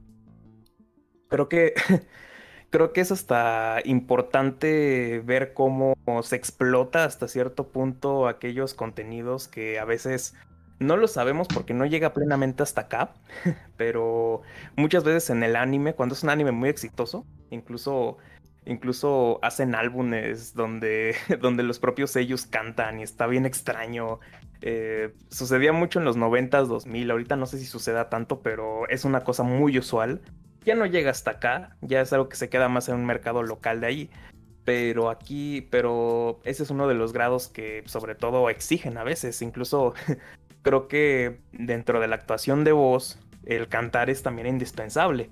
No sé qué diga el señor Freddy sobre esto, como necesariamente va a haber un punto donde no va a ser rentable que si tu personaje va a hablar constantemente y esta es una película musicalizada, es un musical, o va a tener un escenario de esta naturaleza, tienes que saber cantar, porque va a estar muy extraño que de repente hables, va a estar muy extraño que, que tengas un diálogo y que de repente cuando cantes sea otra persona, se nota y hasta es anticlimático. No sé qué opinas, Freddy. Aquí sí tengo un poquito mm, que ah, decir porque a mí pasa muchísimo, en especial en una serie llamada Phineas y Ferb. Eh, muchos ahí en esa serie no cantan. ¿O no? ¿Y qué es lo que, lo que pasa? Va a hablar de... Eh, No, cállate. Eh, normalmente esa es una serie, una caricatura que pues tiene episodios musicales, ¿no? Y, y pues a veces cuando uno canta, a veces cambia la voz totalmente. Porque pues no, no, o el, la persona que está doblando la caricatura no sabe cantar. Entonces para que no sea pues raro que pues que cante feo, pues ponen a otra persona, lo cual es todavía más raro. Entonces, es que eh, a, veces pasa que, por ejemplo, en la, versión original en inglés de una caricatura, eh, hace el doblaje y canta y canta muy bien. Entonces lo que hacen para corregir ese aspecto es poner a otra persona que cante bien, pero hay veces que canta peor que la versión original, ¿no? Eh, a mí en lo personal, por ejemplo, yo los los musicales, tal cual, yo los, los suelo ver yo en inglés. ¿Por qué? Pues para mantener esta misma línea, ¿no? Porque a mí me gusta escuchar, eh, a mí personalmente me gusta escuchar este, la voz del actor o actriz, eh, que yo conozco cómo es cantando, pero me gusta escucharla así, nada más hablando normal, ¿no? Eso me pasa mucho con la película, por ejemplo, de Greatest Showman, o cuando yo estaba viéndome la serie de los Jonas, tal cual, porque yo conozco sus voces en inglés. Igual, el doblaje de esa serie no es mala, y cabe mencionar que no es malo el doblaje, pero es como, pues, eh, si conozco la voz de los Jonas, pues, ¿para qué me ponen otra voz y después cantan con su voz original? Ah, e, es un lío. Pero hay, hay, series y películas que lo saben manejar muy bien, porque sí hay, este... Eh, por ejemplo, en unos capítulos de Big Bang Theory, cuando Raj y este Howard tienen su banda, eh, cantan en español, son, pero son otras voces y eso se escucha totalmente extraño porque no sé, es muy, es muy raro, o sea, como dice Fernando, es anticlimático hasta eso. Eh, a mí en lo personal, yo prefiero ver los musicales como tal, como el Paul Huawei prefiere ver los animes en su idioma original, yo, yo prefiero ver los musicales tal cual en su idioma original. Y pues nada. Sí, pues está cabrón la cuestión del Seiyu, ¿eh? Allá hasta tienen sus premios para ver quién es el mejor Seiyu. y pues también la mayoría de allá, también pues, por la por la competencia laboral que luego tienen los japoneses, que también mientras mejor armado llegues a, al trabajo, pues mejor patino.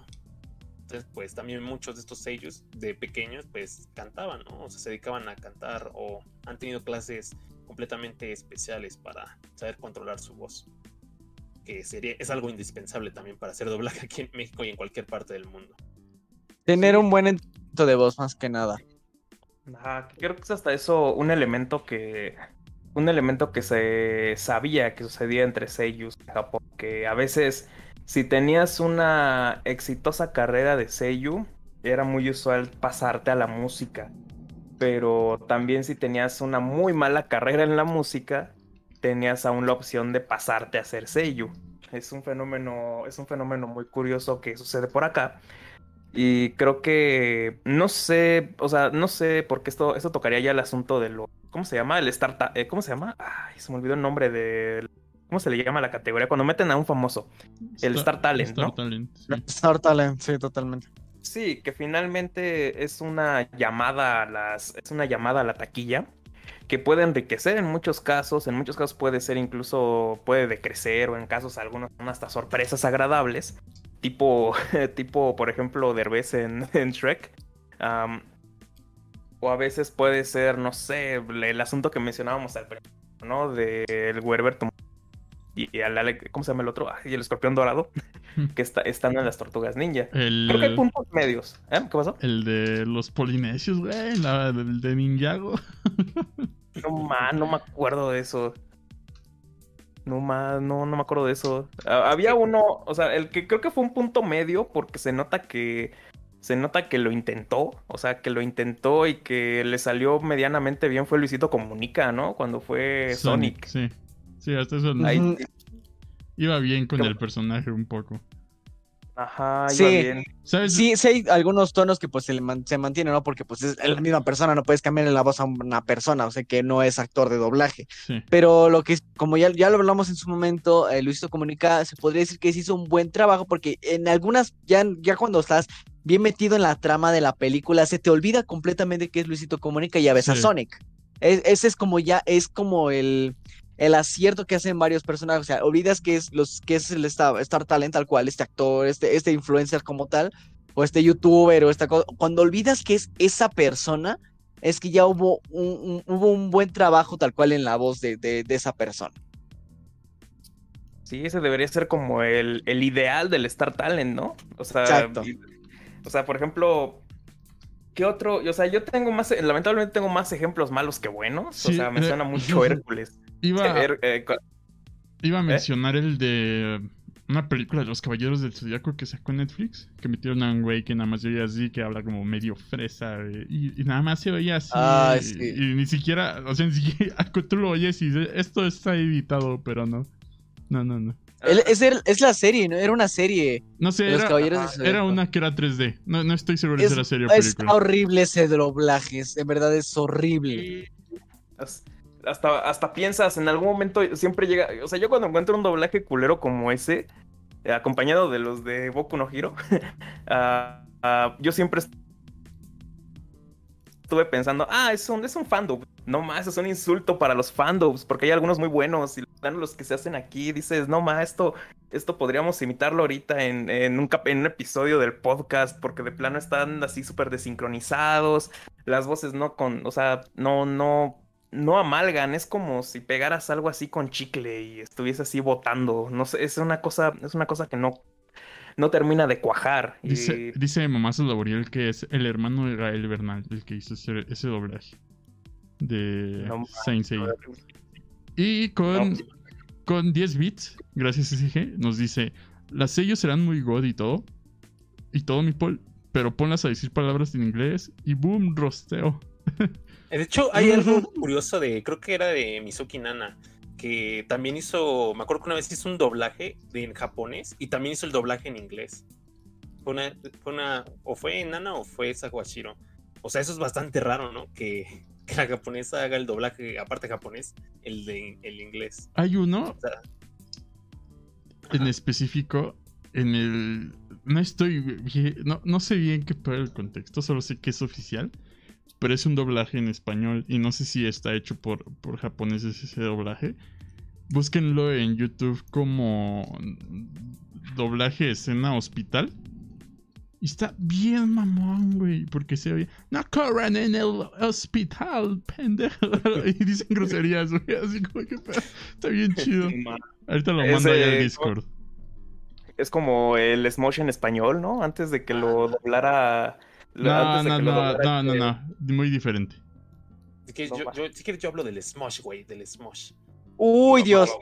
Es que esa es, una historia, esa es, una historia, esa es una historia llena de racismo, llena de, de desgracias para el Patrick y pues y pues no sé, Paul, tú si quieres hablar de él porque a mí también es un tema también bien curioso el el, el Smosh, no Smosh, el, el Smosh.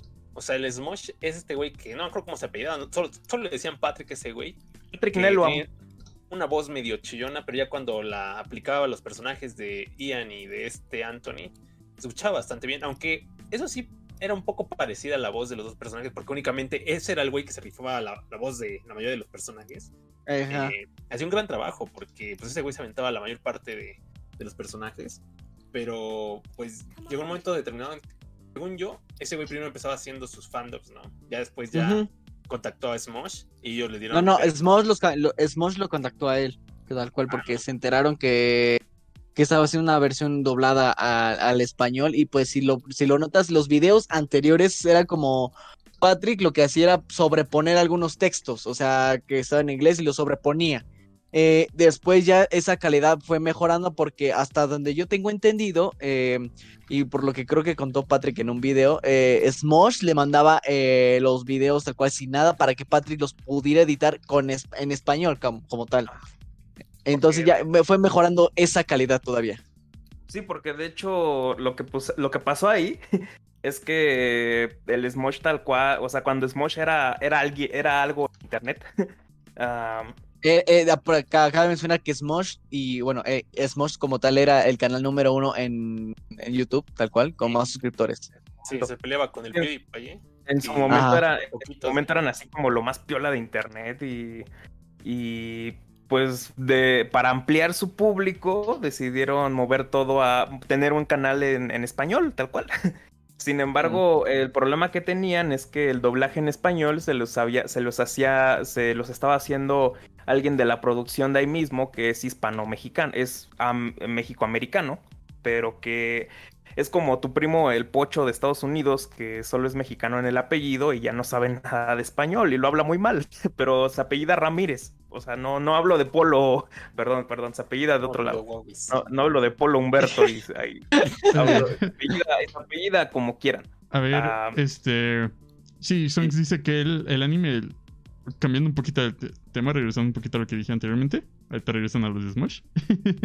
este es Ghost Stories y creo que podemos poner el, el clip aquí en audio. Entonces no sé si lo quieren escuchar así rápido. Dura. Dura. Dura 13 segundos. Entonces a ver, a ver, a ver. lo pongo en el bot. Pero. Lo sacas. Sí.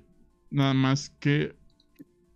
¡No corren la cabrones! ¿Perdón, has visto al niño que luce que está el primo grado? ¡No, estúpida! gracias! ¡Dije que no corren! ¿Escucharon eso? es un doblaje oficial que ya, ya vi ahí en la descripción del video. Dice que es el doblaje en inglés de, Ghost Stories, pero sí, bien chistoso.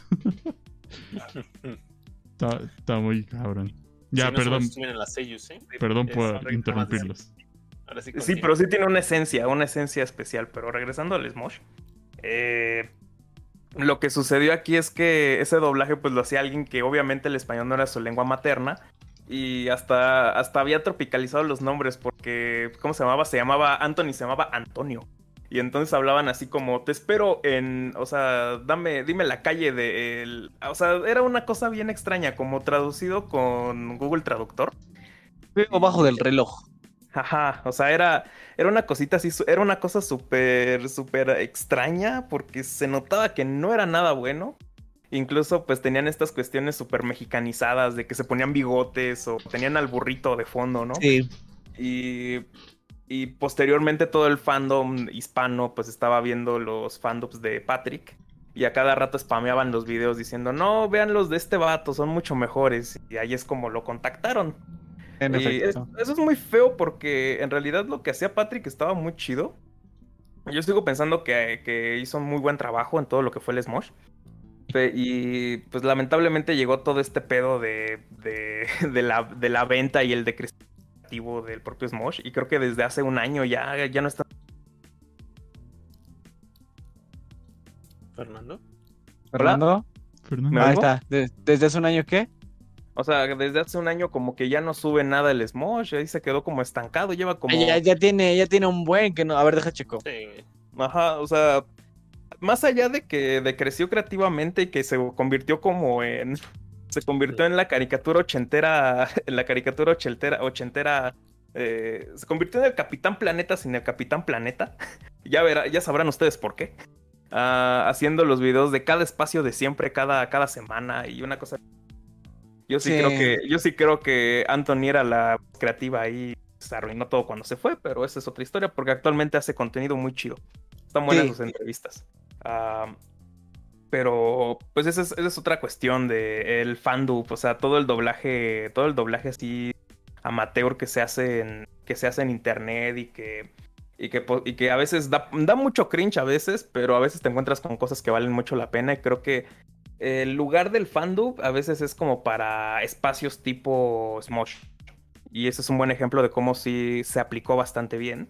Y eso, eso da bastante gusto en esos momentos, porque a veces el, doblaje de internet para el internet, para producciones de internet está bastante bien. Y creo que en el Smosh se da, se da ese fenómeno bastante, de una muy buena manera. Y eso creo que me sí, tanto porque no sé si se acuerdan que sacaba Smosh la película. Y pues, pues, muchos te dicen, no, que Patrick la dobla al español y no sé qué. Y en efecto fue Patrick quien la dobló al español los personajes de Ian y Anthony.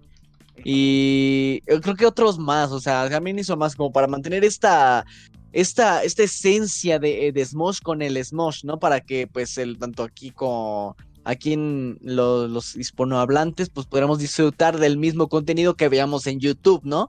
Y pues que para que no más, que está súper padre. Y de hecho la película de Smosh, eh, si bien es muy, muy, muy random y muy chistosa, a mí me encanta esa película, porque es, como ver un gran video de Smosh enorme, cuando Smosh era, bueno, chido. Es copia de un capítulo de un show más, güey. No mames, ¿en serio? Sí. Ah, su. A ver, Pero dime cuál y bueno, luego- eso, también es una conclusión muy fea porque también me puse a ver videos de Smosh actualmente, sobre todo los de los de la época dorada, como 2011, 2012 y no ma- ya no Sí.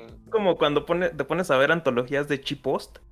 No Ajá. manda, ya no dan risa, ¿qué está pasando? A mí, Ya, ya no te da, ya, ya no te dan risa, a mí me siguen dando risa, güey. O sea, también de, poquito, o sea, de O sea- uno, de uno, o sea, de los actuales, sale uno Ah, y sí, no. Ah, por no, 30, sí. o, o sea, de 10 que salen, uno da risa.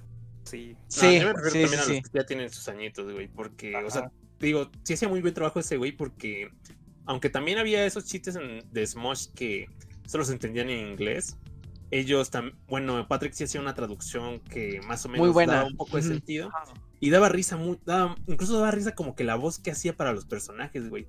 Llegó un momento en el que yo, ya cuando veía Smosh, decía, pues me voy a esperar a que Patrick lo doble, porque ya como que me gustaba más la voz que él había creado a los personajes. Eran como unos- Lo salía doblado como dos días después, ¿no? O una semana después. Como una semana después lo Una subía, semana después. Sí, o sea, yo, yo me acuerdo también que de plano estaba suscrito a él, Smosh, y ya, ya había, me había desuscrito de Smosh. Entonces, esa es una de las cuestiones, es una de las cosas que están más latentes, que al menos recuerdo en ese momento. Y bueno, Sí, de hecho, ahí cuando- con el- Ajá. Ah, Bueno, es que igual para seguir con un tema un poquito de lo de Smosh, eh, hay un video que se sacó eh, Smosh reaccionando a su doblaje en español. Sí. Eh, y eso está padre porque era cuando todavía Smosh era, era chido, ¿no? Cuando sacaba un video, estos pequeños sketches cortos, o sea, que no duran más de cinco minutos. O sea, esos cinco minutos te dan risa, o sea, un video de 12 minutos que pues puede hacer cualquier youtuber que da risa, pero en ellos en cinco minutos te daban algo chido. Y pues es lo que lo- ellos veían como, como Patrick hacía sus voces, una, una un poco más así, como más eh, ronca o algo así, ¿no? Como Kid, tal cual, el personaje Kid, este... eh, Él normalmente la voz la, la exageraba un poco así, dice, no, viejo, no. el, primer, el primer kit, o sea, el primer kit que hicieron en, en el Smosh, de hecho tenía acento cubano. O sea, Sí, es de- cierto. de, oye chico, oye chico, ¿qué me está diciendo? O sea, o sea, y creo que se dieron cuenta que no era lo más políticamente correcto del mundo y después ya le pusieron la voz de la voz de drogadicto. La voz, la voz, sí, algo, no sé, chistoso. Así, ese, ese tipo de voz. O sea, ese sí me acuerdo, sí me acuerdo, pero antes tenía ese, acen- ese le pusieron acento acento como caribeño. Que- Pues, Chíguele, guapo.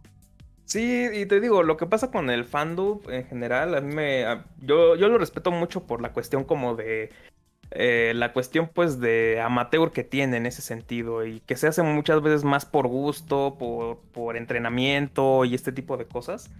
Lo cual me lleva a que yo creo que la industria del fansub, pues que es la que nos ha dado la mayoría de las veces anime, más que cualquier otra plataforma actual, ah, pues también ha sido muchas veces ah, amateur y es la que a veces es la que nos hace es la que ha hecho que no veamos a un que no veamos a un opening sin su correspondiente letra traducida aunque no aunque no tenga sentido la canción que hable de amor cuando es un anime de putazos no o sea tipo, tipo Dragon Ball GT no Sí, a mí siempre se ve. Yo sé que les mama eso de mi corazón encantado, güey, pero a mí es así como, güey, qué chingados tiene que ver, güey. Y Doki Doki. O sea, son, son de estas cosas que. Son de estas cosas que al menos creo que la. toda la cuestión independiente del fandom y del fansub. eh, han, han sido. Han sido, yo creo que de lo más relevante para el consumidor que a veces ha estado. Que a veces durante muchos años, hasta creo que hasta ahorita que ya hay plataformas y hay, hay como algo, algo más firme. Eh, muchas veces se ah, tuvo que navegar sobre la clandestinidad, sobre anime FT, FTL, cosas así, evitando así los, miles de pestañas que se abrían al mismo tiempo, tipo Cuevana 3. Y creo que eso es una, eso es un aspecto que a veces el ámbito profesional no te va a quitar, no, no puede superar muchas veces, que aunque no llegue, van a haber respuestas de, del fandom, van a existir los fandoms, aunque unos sean muy malos o unos sean buenos. Y eso hará, eso va a hacer siempre que la obra viva en general. Por algo a veces... Bueno, que a veces también eh, eh, ya la cuestión así como más política del doblaje a mí se me hace una cosa bien fea porque me acuerdo cuando fue todo el mame de, de la batalla de los dioses. Ah, sí, es cierto. Que O hasta sea, en la copia de Goku pusieron como esa cosa. o sea, o sea, exigían, exigían a huevo así, así, tal cual. Es que también tras Dragon Ball Z Kai lo entiendo. No, no, no, es que me puse, o sea, ahorita estoy viéndome el Dragon Ball Z Kai porque lo están pasando. Y pon, fíjate que el doblaje de varios personajes no es malo. El O Goku sea- Kai no está mal. No, no, no, es, es que la voz de Clint Barton de las películas del UCM de, de, de, de Hawkeye, ¿no? Es Clint Barton. Y pues no es un mal doblaje, si te pones a pensar. O sea, al menos, al menos el único que no me gustó es el de Gohan. El de Gohan niño, ese sí no, es- no me convence, pero de ahí en fuera, algunos, vaya, algunos sí son como los, los originales de Dragon Ball Z, como Krillin, Bulma, Milk. eh, creo que son los únicos tres. O Yamcha también, que son los únicos que, que conservaron eh, el mismo actor de doblaje. Pero tanto Goku, Vegeta, este, hasta Piccolo, que igual la voz de Ichi, la voz de Iron Man, eh, le queda muy bien. O sea, es muy bueno. O sea, si es la comparación entre la, la versión original, o sea, no hay nada que ver, o sea, no, obviamente. Pero ah, para alguien que no ha visto Dragon Ball Z, tal cual Z, tal cual el original original, no es malo. O sea, no, es que creo que es más la, la, la- eh, el forzar que sea a fuerza el de la infancia, ¿no? Mantener, no, es que la infancia, no sé qué, debe ser ellos. Ajá, es lo que pasa ahorita con la serie de Monster Inc., ¿no? Sí, to- totalmente. Hay mucha gente enojada porque, pues, no, no son las mismas voces que, pues, pasaron en la primera película, ni en la voz, ni la... Sí, no es Ni- ni la Monster y el otro güey. No, y pues yo lo, yo, lo- yo lo escuché y mira, no es malo el doblaje, o sea, se asemejan las voces, o sea, es parecido. Malo si hubieran cambiado totalmente el, el, el, pues, eh, ¿cómo se llama? El, el tono de voz de los personajes, ¿no? Ahí sí se ponen la voz de Soli un poco más aguda y la de Mike más grave, es como de, oye, pues, si ya, o sea, sí, en sí hay que respetar lo que ya habían hecho. Y también aquí viene un ejemplo mío que, que yo eh, me acabo de acordar, eh, es la serie de Kung Fu Panda, no sé si la hayan, la, la hayan visto o sepan de la serie de Kung Fu Panda que hubo en Sí, Shifu Nickelodeon. es otra cosa. Y fue, en primera Shifu es otra cosa. Ajá. Y el personaje de, de Po, o sea, no es Omar Chaparro, es otra persona que hace la voz de, de, pues, de Po. Entonces, yo en un video que vi, eh, el actor de doblaje de, de Po de la serie dice, mira, yo tengo que copiar, yo tengo que copiar lo que hizo Omar Chaparro en la serie, pero también tengo que tener eh, un poco del sentido que tiene Jack Black en la versión original. O sea, tiene que hacer un doblaje del doblaje, ¿me entienden? O sea, tiene que ser un doblaje del doblaje de Omar Chaparro, o sea, tiene que copiar su voz. Entonces, esa es una cuestión que también hacen varias cosas, como por ejemplo cuando hay una película súper taquillera y llega una serie individual eh, y ya no es el persona, ya no es este, ¿cómo, cómo se llama? Eh, la persona que hizo en la película. Entonces, esa persona nueva que tiene que hacer esa misma voz tiene que copiarle al actor original. Y cabe mencionar que también algún, también el doblaje llega no solo a las películas y a series, sino también a las figuras de acción de que, que son habladas. Porque Ah, ese es otro pedo, bien cabrón. güey. ese es otro, ese es otra cosa, porque en sí, tal cual, es el doblaje. Y hay mucha. Y, eh, y yo sí he escuchado, porque cuando estoy ahí este, viendo en el Walmart, pues qué pues, cosas, ¿no? O la despensa, ¿no? Que pues ya somos grandes, tenemos que hacerlo. y, y veo a niños que están ahí en la sección de juguetes como yo y ponen, apretan el botón, ¿no? Y dicen, no, oye, es, no es la misma voz, entonces lo dejan, lo, lo botan, ¿no? Y eso es un poco, eh, un poco un dilema en ese asunto porque hasta las personas que también hacen la, la cosa de las voces de los muñecos tienen que copiarle al de la, igual lo mismo, tienen que copiarle al de la película original o de la serie original de la que fue sacada esa figura de acción. Entonces, eh, eh, la- la- el, el doblaje no solo llega también a las películas, también llega a los juguetes, a algunos videojuegos también que están inspirados en Ah, ah, películas. qui- quiero, quiero hablar un poco de eso. Quiero hablar un poco de dale, eso. dale, dale, guapo.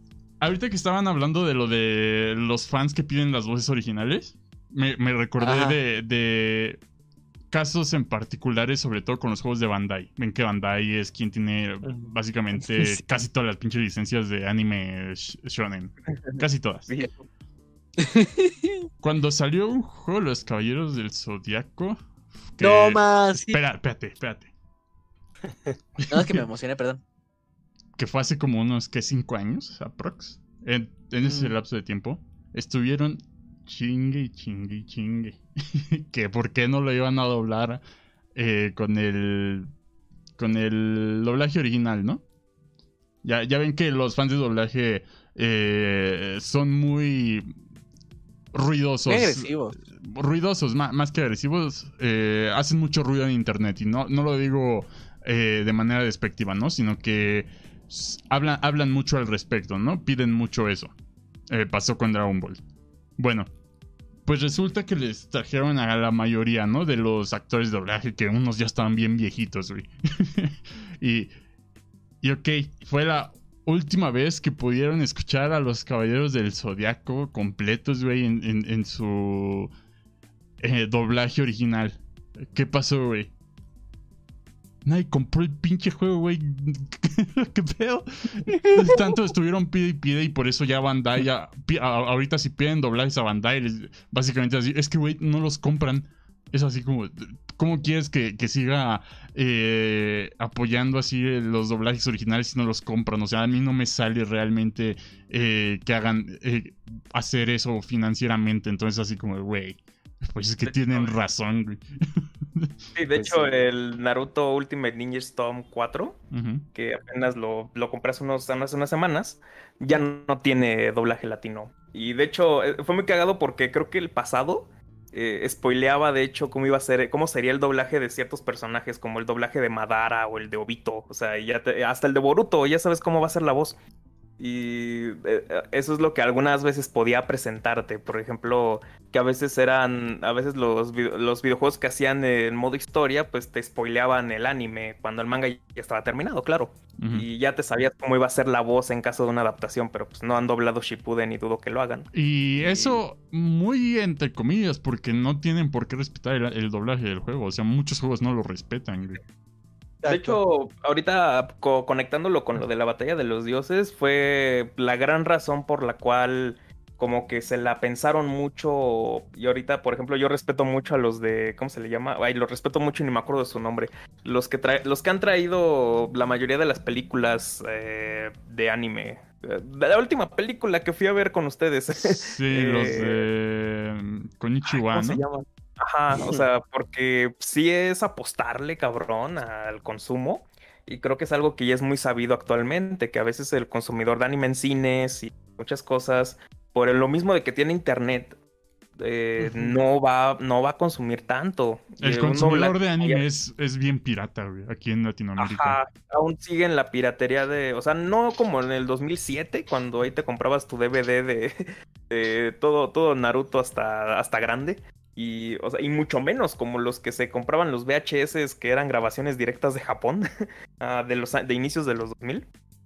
Pero aún hay un buen. Ahorita todavía la, Creo que lo más cagado es que lo, lo, dicen con una pinche firmeza así de que a huevo, pírate, vas así como, ¿qué pedo? Yo creo que, que, creo que tenía una de Sakura Card Tops donde se movía mucho la pantalla y no sé por qué, güey. O sea, veías, le ponías un capítulo, como que se movía de repente la pantalla y era como el chale. Me pasa por comprarlo en el tianguis. No, y actualmente con anime FLV, Sí, a veces pasa, pero ya, o sea, a nosotros no nos tocó de plano lo que, lo que el otaku de generación anterior a la nuestra sufría, que era de plano un VHS grabado y que tenía los comerciales. Ajá, y también era porque pues no llegaban acá esas, esas cosas, güey. Tenías que piratearlo, era la única forma. Ajá, aquí creo que nos llegó todo como filtrado por Estados Unidos y ya después con internet ya fue como el salto. Sí, ya, ya ahorita es mucho más fácil, güey. Hasta, hasta hay plataformas legales gratuitas, güey. Sí, yo hasta creo que, hasta creo que es más común.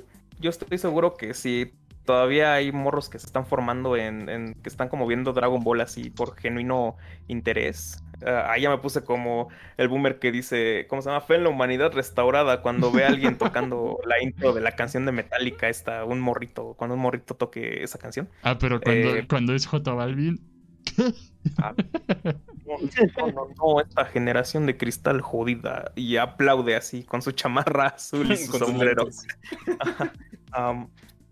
pero bueno, regresa, eh, hablando un poquito de esto todavía, eh, pues está cabrón, o sea, está, está cabrón porque yo creo que a algunos ya hasta les va a ser más común ubicar a ubicar al Goku con voz de señora del doblaje japonés que a Mario Castañeda, por ejemplo. Y para finalizar, o sea, retomando lo que, lo que pasaba con Bandai, es exactamente lo que pasó con las películas tipo La Batalla de los Dioses. Estuvo un auge así en internet, bien cabrón por pedir la película, con el doblaje original, con el cast original, y al final la taquilla, en la taquilla se demostró que no la iban a ver y la acababan viendo pirata en internet, o sea, con el mismo doblaje, pero es lo que pasaba. Y creo que ahorita hay ya incluso más como respeto a eso y la gente va al cine ahora sí, creo, hasta, hasta fuimos a ver la de Boku no Hiro, ¿no? Con, con todo y que ya estábamos... Ah, pero... Ah, ya estábamos... Pero primero llegó en japonés. Vieron si pegaba y ya la doblaron. Eso sí. Es una, es, es una estrategia inteligente. Es una estrategia sobre muy inteligente. Y creo que eso es el futuro muchas veces del doblaje en anime. Que eh, le van a tentar, van a ver que va a pegar y ya solo así. O sea, yo creo que ah, lo, lo único en lo que veo futuro ahorita para doblaje es Kimetsu no Yaiba y nada más. Eh, hay cosas que ya no van a continuarse doblando. Por ejemplo, Naruto Shippuden dudo mucho, dudo muchísimo que lo lleguen a doblar de nuevo. Eh, está muy cabrón que lo vuelvan a que, que regrese ese doblaje. Ya no, no tiene caso incluso. Muchos dirán que ya no tiene caso. Pues ya pasó su eh, tiempo, ¿no?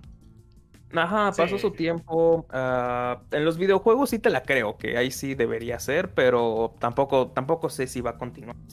Eh, tal vez en, en, las películas, creo que en los comentarios hablaban del doblaje de Ghibli y el doblaje también. no está el señor Enrique, no, ya de plano no vino. O no sé. Pero... lo que puedo decirte es que ese güey dirá que le cae el doblaje ya. Ah, es su conclusión. iba, a estar, sabroso el debate, pero creo que aquí somos. iba a decir que es lo mismo que yo, güey, también más fundamentado y ya. O sea que el doblaje no es lo. Más bien, más bien lo, curioso es que los extremistas de. Los extremistas que en este capítulo hubiesen estado, eh, Carlos y, y Toriz, cada uno por, por, el, por su lado, creo que faltaron y nosotros somos como muy tibios y muy conciliadores con este tema. Sí, es que en, mi caso, pues, o sea, yo entiendo la necesidad del doblaje, porque pues a fin de cuentas es un problema de, de accesibilidad. Pero si tengo la opción, no lo veo en, en español, lo veo en su idioma original. Y eso depende, porque también hay unas cosas que me gustan en español. O sea, South Park a, a mí me encanta en español, güey, por por, Cartman y Kyle, porque los demás tienen un doblaje horrible, pero Cartman y Kyle son, son bellezas del doblaje. sí, Y el Borders también, güey. ¿Has escuchado a Borders en inglés? Ah, sí. Habla bien raro, güey. Bueno, es lindo, muy raro. No, pero Borders.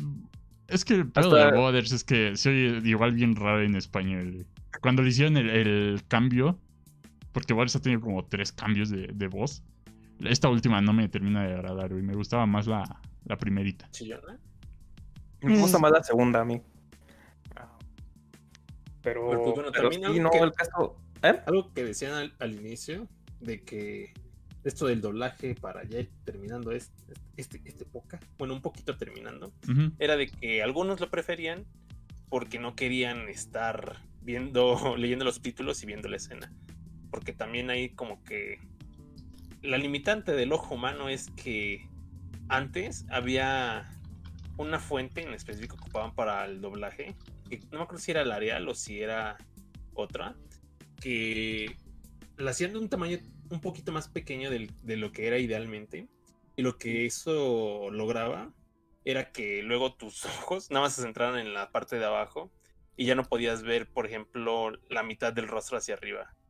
Eso sí, luego a mí me llegaba a pasar cuando era pequeño que, que ponían, por ejemplo, una película subtitulada y yo empezaba a leer y pues bueno, estaba pequeño, estaba pendejo, ¿no? Entonces no sabía leer tan rápido.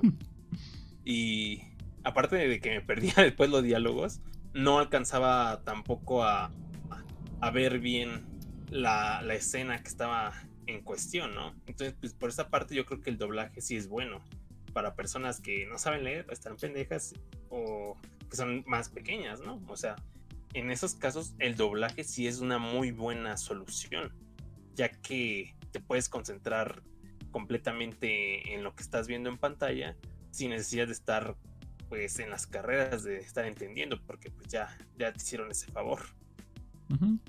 ¿No crees? Sí, también, pues si te gusta más doblada. pues, pues, está bien, o sea, fuera, fuera de la broma. Who cares, bro? ¿A quién le importa? Tú disfruta tu contenido. No, es como si te fueras a morir o alguien se fuera a morir porque, bueno, de hambre sí, ¿no? Los, de doblaje, güey. Pero eh, no es como si fuera la gran cosa si la ves en su idioma original o, o no. Al fin de eh, pasan tres años y ya se te olvidó, güey. Pinche película. este, no, pero, o sea, fuera, fuera de ya, de bromas, disfruten el contenido como lo quieran ver. Eh, nosotros nada más estamos aquí opinando de lo que nos gusta. Eh, claramente a, a, unos les gusta doblada y a otros no. Perdón, es que. Es que hoy, hoy era especial para decir eh, los chistes de doblados, güey. Y. Para decir que al CSG le gusta doblado. es una excelente conclusión, de hecho. Y, de, y si pueden disfrutar de ambas formas, pues qué padre. O sea, también no estás en el en el espectro en el que o te caga o, o, o, no te caga, ¿no? Estás así como, pues me vale, lo voy a ver. Pero ¿sabes algo que sí me caga, güey? De doblaje. ¿Qué, güey? ¿Qué, qué, qué? ¿Has escuchado ¿Qué? esos documentales que tienen eh, la voz encima? Ay, sí, ya, ya sé a cuál te refieres. Que Sí. están entrevistando a un güey y están así como. "Ah, Y arriba de la voz, así como sin ganas. Sí. ¿Cómo es que el tigre de Bengala sexta? Pues fíjate que es un caso muy importante y hay que estar agradecidos con el de arriba de que nuestro doblaje en general no es así, porque he visto doblajes de series luego en eh, de videos así como de mira el doblaje en, en alemán de Naruto. No, no, estoy haciendo un ejemplo así bien random. Y luego son son este son así, güey, o sea, son voces encima de la voz original. Así que hay que estar Sí. quizá agradecido de que al menos nuestro doblaje tiene esa calidad, ¿no? Y en Francia, en Italia, sí, Sí. son doblajes así, súper de, baja, de bajo presupuesto y, y de plano hasta los mismos europeos dicen, no, es que eso mejor lo escuchamos en inglés subtitulado desde siempre. Dicen, eso, eso estaba en la TV pública, pero nadie lo veía. Y tiene sentido porque también tiene un bajísimo presupuesto. Sí. A final de cuentas, a final de cuentas es lo que, a final de cuentas es como la gente acaba viéndolo. Y es también como en otros países también se, se fomentó que se vieran de otras maneras, por algo, eh, por algo así como en países de Europa, así súper chiquitos, con una población bien pequeña, como Holanda, dicen, pues, ¿para qué lo vamos a ver? ¿Para qué lo vamos a doblar en holandés si nada más como un millón y medio de personas hablan holandés?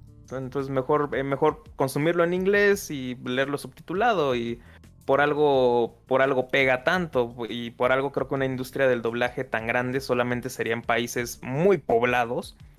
O sea, el doblaje chino, por ejemplo, también eh, a veces podemos decir mucho de los sellos, pero también el doblaje chino es una industria gigantesca, tan grande como la propia población china. Y eso, y eso también tiene que ver con que hay un mercado enorme y se tiene que satisfacer y adaptarse tal cual. Por lo tanto, como el hispano también es muy complejo y muy, muy enorme, es, es normal que tenga esta difusión y esta romantización incluso. Por lo tanto, por lo tanto va a ser del común, pues el agrado y el desagrado. En otro, en otro, a otros países de plano sí les vale madres, porque es como eh, lo voy a ver en su idioma original porque o ni siquiera está doblado en mi idioma, o si lo tiene, o está en mi doblaje, está muy culero. O incluso hay regiones, por ejemplo, yo he visto, hay cosas que me han gustado ver más en español de España que en español latino. Y hay cosas que hay cosas que incluso españoles reconocen que es mejor en latino que en, es- que en español. Me, me suena mucho el caso de Portugal. O sea, Portugal, Portugal tiene también su propio doblaje que es culero. Culero con ganas. O sea, horriblemente culero. Vean, vean Dragon Ball Z en portugués de Portugal. Es horrible, es Eh, horrible. Vegeta, Vegeta, ¿cómo se llama? Gimiendo, ¿no? Ah, ah. Ah, sí, Dios. Este actor se llama Joao Loy, de hecho es un buen actor, pero mal actor de doblaje. Caso muy curioso.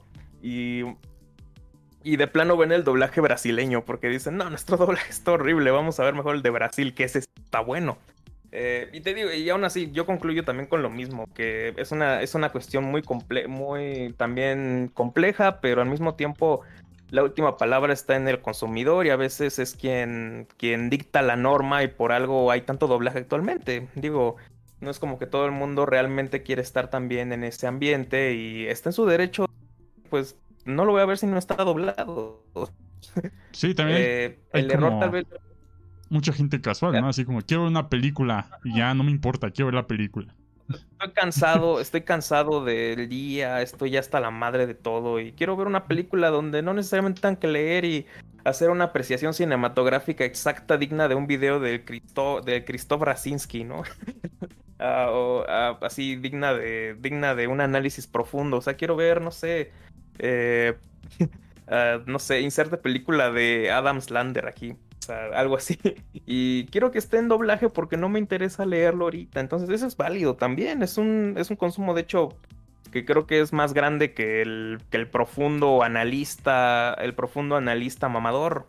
Y, y es legítimo en todos lados. O sea, yo creo que para todo hay espacio y para todo, para todo, para todo mercado hay consumidores. Y por lo tanto, eh, sea como sea que te guste, creo que va a haber espacio para, para todo lo demás. Pero si también te gusta doblada, pues que te la den doblada. ¿Sabes? Se nos pasó a hablar un poquito, güey. Ya lo voy a decir nada más así muy superficialmente, del doblaje en inglés en los videojuegos. Eh, Sí, es esto me pasa a mí más que nada con los videojuegos, con los JRPG. Como ya les había dicho, luego hay secuencias en las de Nier Automata y también las de Nier Replicant, en la que uno ya está peleando y está ahí con un chingo de lucecitas en toda la pantalla y la tienes que estar eh, pues evitando. Entonces, pues yo me acuerdo que en esas doblajes, en esas runs que yo hago, yo lo que hago es poner las voces en inglés, porque así yo más o menos entiendo lo que dicen los personajes. Porque también, aquí hay algo muy, muy interesante. En algunos juegos JRPG hay partes en las que no hay subtítulos. O sea, tú lo estás escuchando así en su idioma original en japonés. Y de repente empiezan a hablar y tú ves la pantalla así sin subtítulos. Y dices, eh, qué pedo, güey, no mames. Y tienes que estar Entonces, haciendo un buen ahí- de cosas al mismo tiempo, entonces. Ajá. Entonces es como de, ah, bueno, entonces también se agradece que esté en inglés y que también luego no hacen mal los doblajes. O sea, el ejemplo que yo tengo ahorita es el de Persona 5, que Persona 5 sí se oye bien en inglés, aunque se oye mejor en su idioma original, pero pues también es como... Pero está bien hecho en inglés. Ajá, sí está bien hecho y pues también en esos casos en los que estoy habl- hablando de Nier, es como de si hay un chingo de cosas que hacer en la pantalla y están hablando los personajes así como si nada y es cosas importantes sobre la historia, pues sí lo pongo en inglés para que yo pueda entenderla. Y ya después, si quiero, por puro gusto, porque esto se resume en gusto, pues ya la pongo en su idioma original. Dice el... Pues también, también depende de ti, ¿no? Tú eres el consumidor y tú eres el de la palabra final. Que si te gusta doblada, adelante. Dice el CCG. Tengo la teoría de que Persona 5 y Nier Automata tienen los mismos actores. Hay un caso muy curioso, CCG, en el que los actores de doblaje gringos en Estados Unidos son bien poquitos, güey. Son nada más como 10. que realmente los ves en un chingo de lados, güey. En un chingo de lados. Eh, es muy conocido el Troy Baker y el, y el Nolan North, güey. Que de hecho lo, han hecho bromas así de que si tú te quieres unir al gremio de, de doblaje de videojuegos, tienes que esperar a que Troy Baker y yo nos muramos y ya, ya puedes entrar. Entonces, sí, está muy cagado eso. Y ahorita que Paul mencionó lo de Persona 5, Persona 5 Strikers, que es la secuela, tiene un caso particular porque el doblaje lo hicieron en medio de la pandemia y entonces cada quien usó su propio micrófono y se oye todo mal ecualizado en el juego. y Sí, tú estás peleando y se oye bien ahogadísima la voz de Futaba dándote así consejos. Este, y ya que lo ponen en japonés, pues ya se oye bien, o sea, se oye bien el audio, pero si lo estás escuchando así en, eh, en inglés, nada más se oye así. Por favor, ayuden a pelear. Y así como, ¿qué estás diciendo? y, y, no, Persona 5 Strikers, jueguenlo en, en japonés nada más por eso. Eh, dice Songs que le gustó más el doblaje de Fire Emblem Three Houses que el japonés original. Sí, luego hay casos en el que están curiosos. Igual en Persona 4 está muy cagado el doblaje en, en, en inglés. Entonces a mí me gusta más Persona 4 en inglés por lo mismo, güey.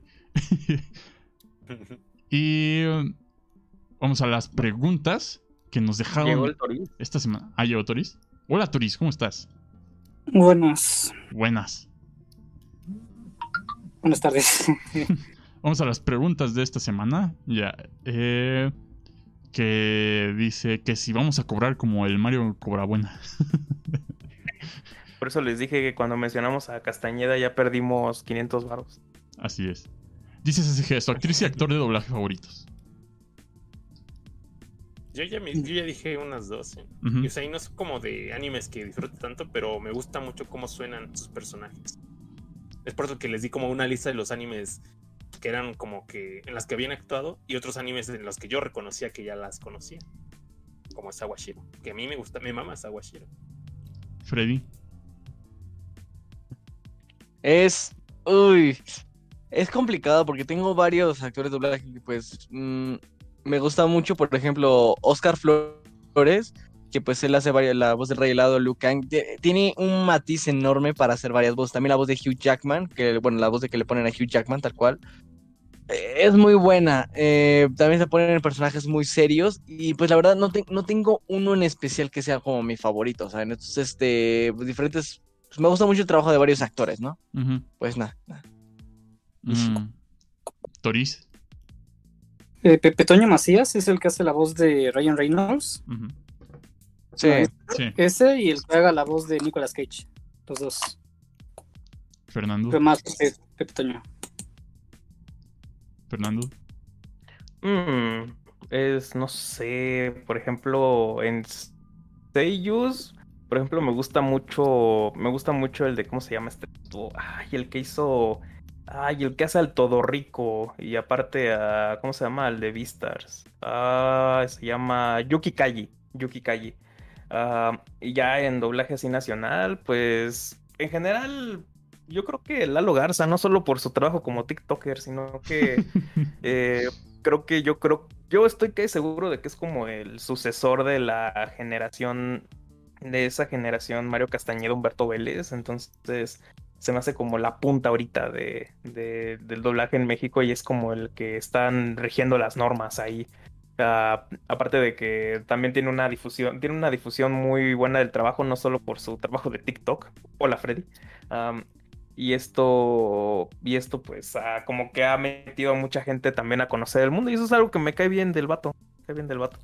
Y por eso, y aparte de que tiene un tiene- yo creo que tiene, esto me lo podría refutar el Paul, o no, pero yo creo que hace un mejor Gara, Lalo Garza, que el propio Seiyu de Gara.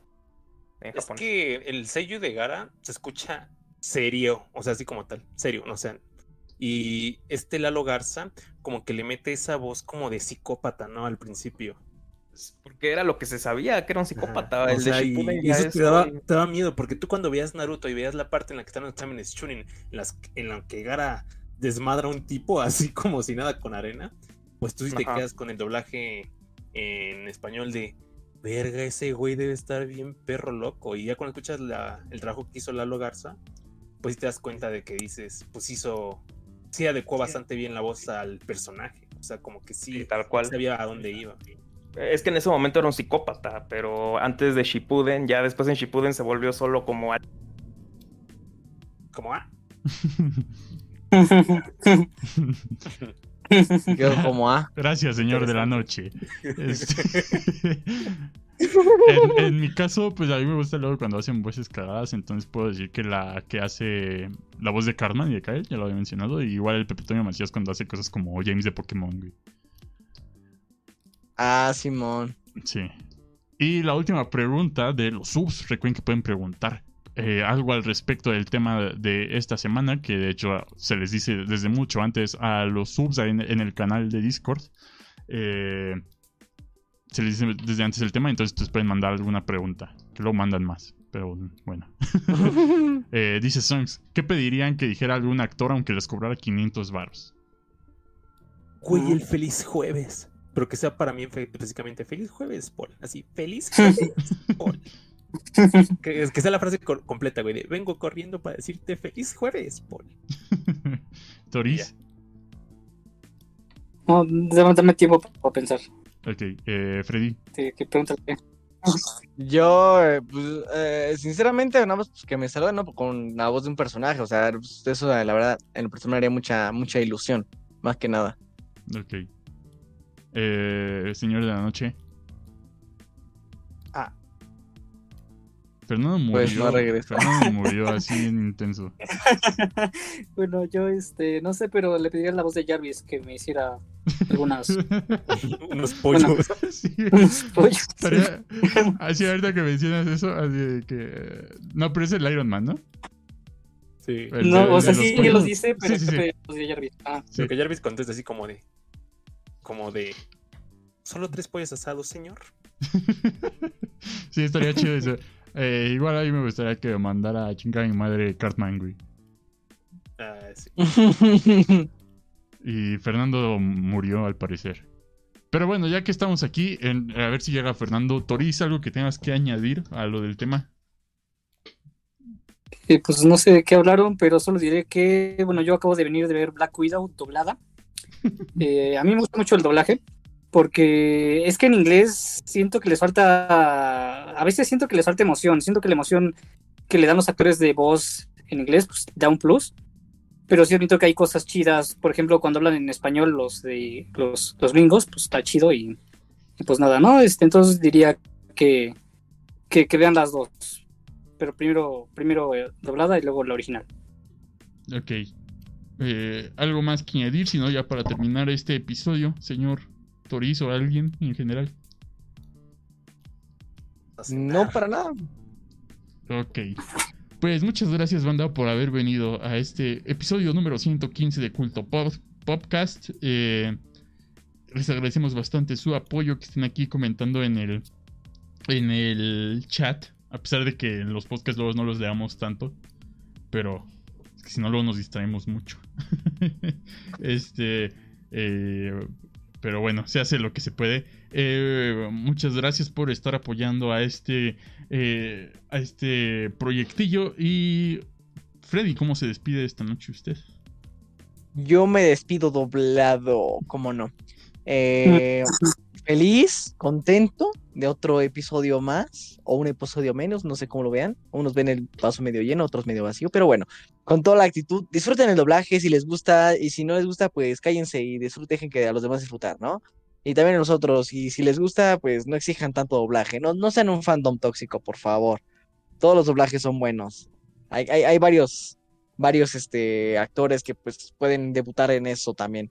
Ah, espero que me hagan la buena porque yo quiero hacer doblaje. Entonces, en futuras, espero que en un futuro no muy distante me escuchen a mí en un personaje. Te dice el Momoso Sedu que si le, le manda saludo a su primo que acaba de salir del anexo. Eh, pues, pues ya no sé cómo esté tu tío, pero bueno.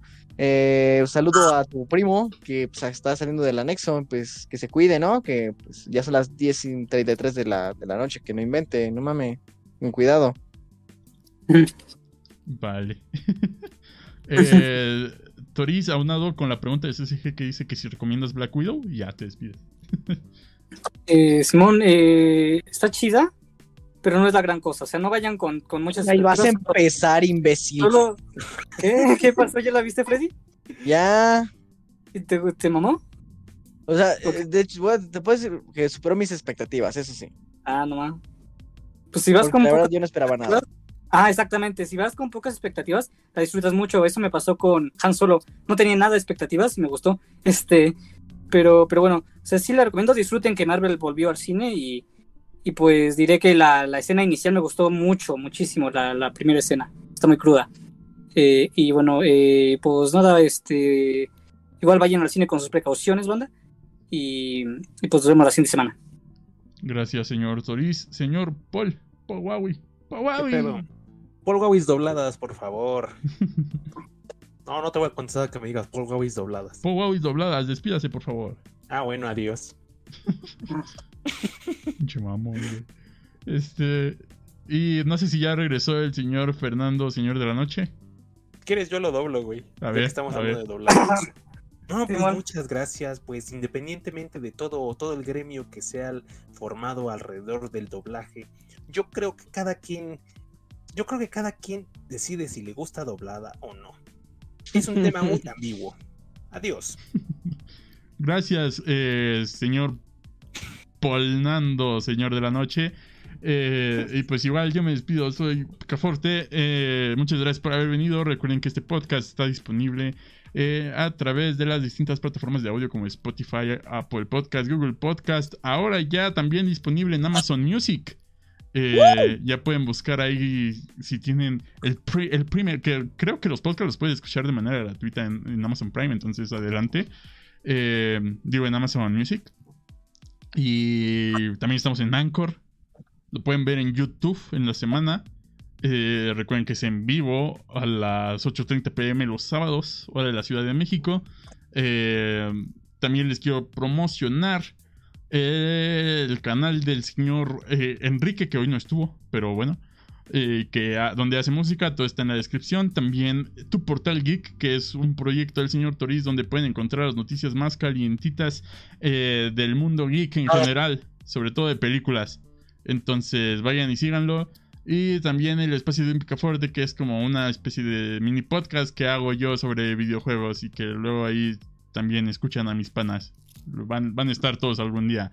No, no se precipiten.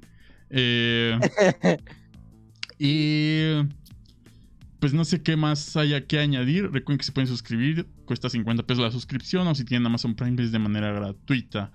Eh, ¿Algo más que agregar ya para finalizar?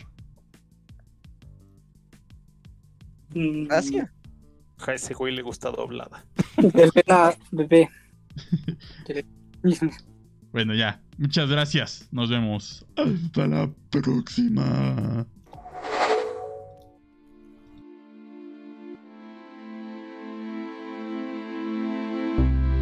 ¿Te gustó el episodio? No olvides suscribirte y escuchar los demás episodios. Nos vemos en la siguiente semana.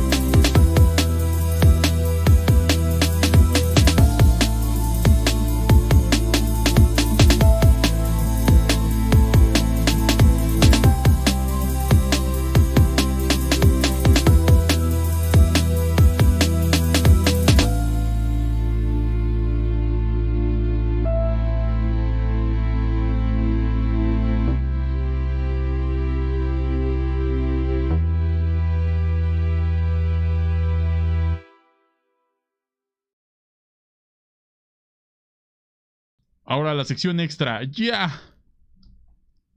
Hola, ¿dónde están? Oigan, ¿dónde están? Oh, Freddy, eres tú. Hola. No sé. Recuerda, Fernando, la familia es primero.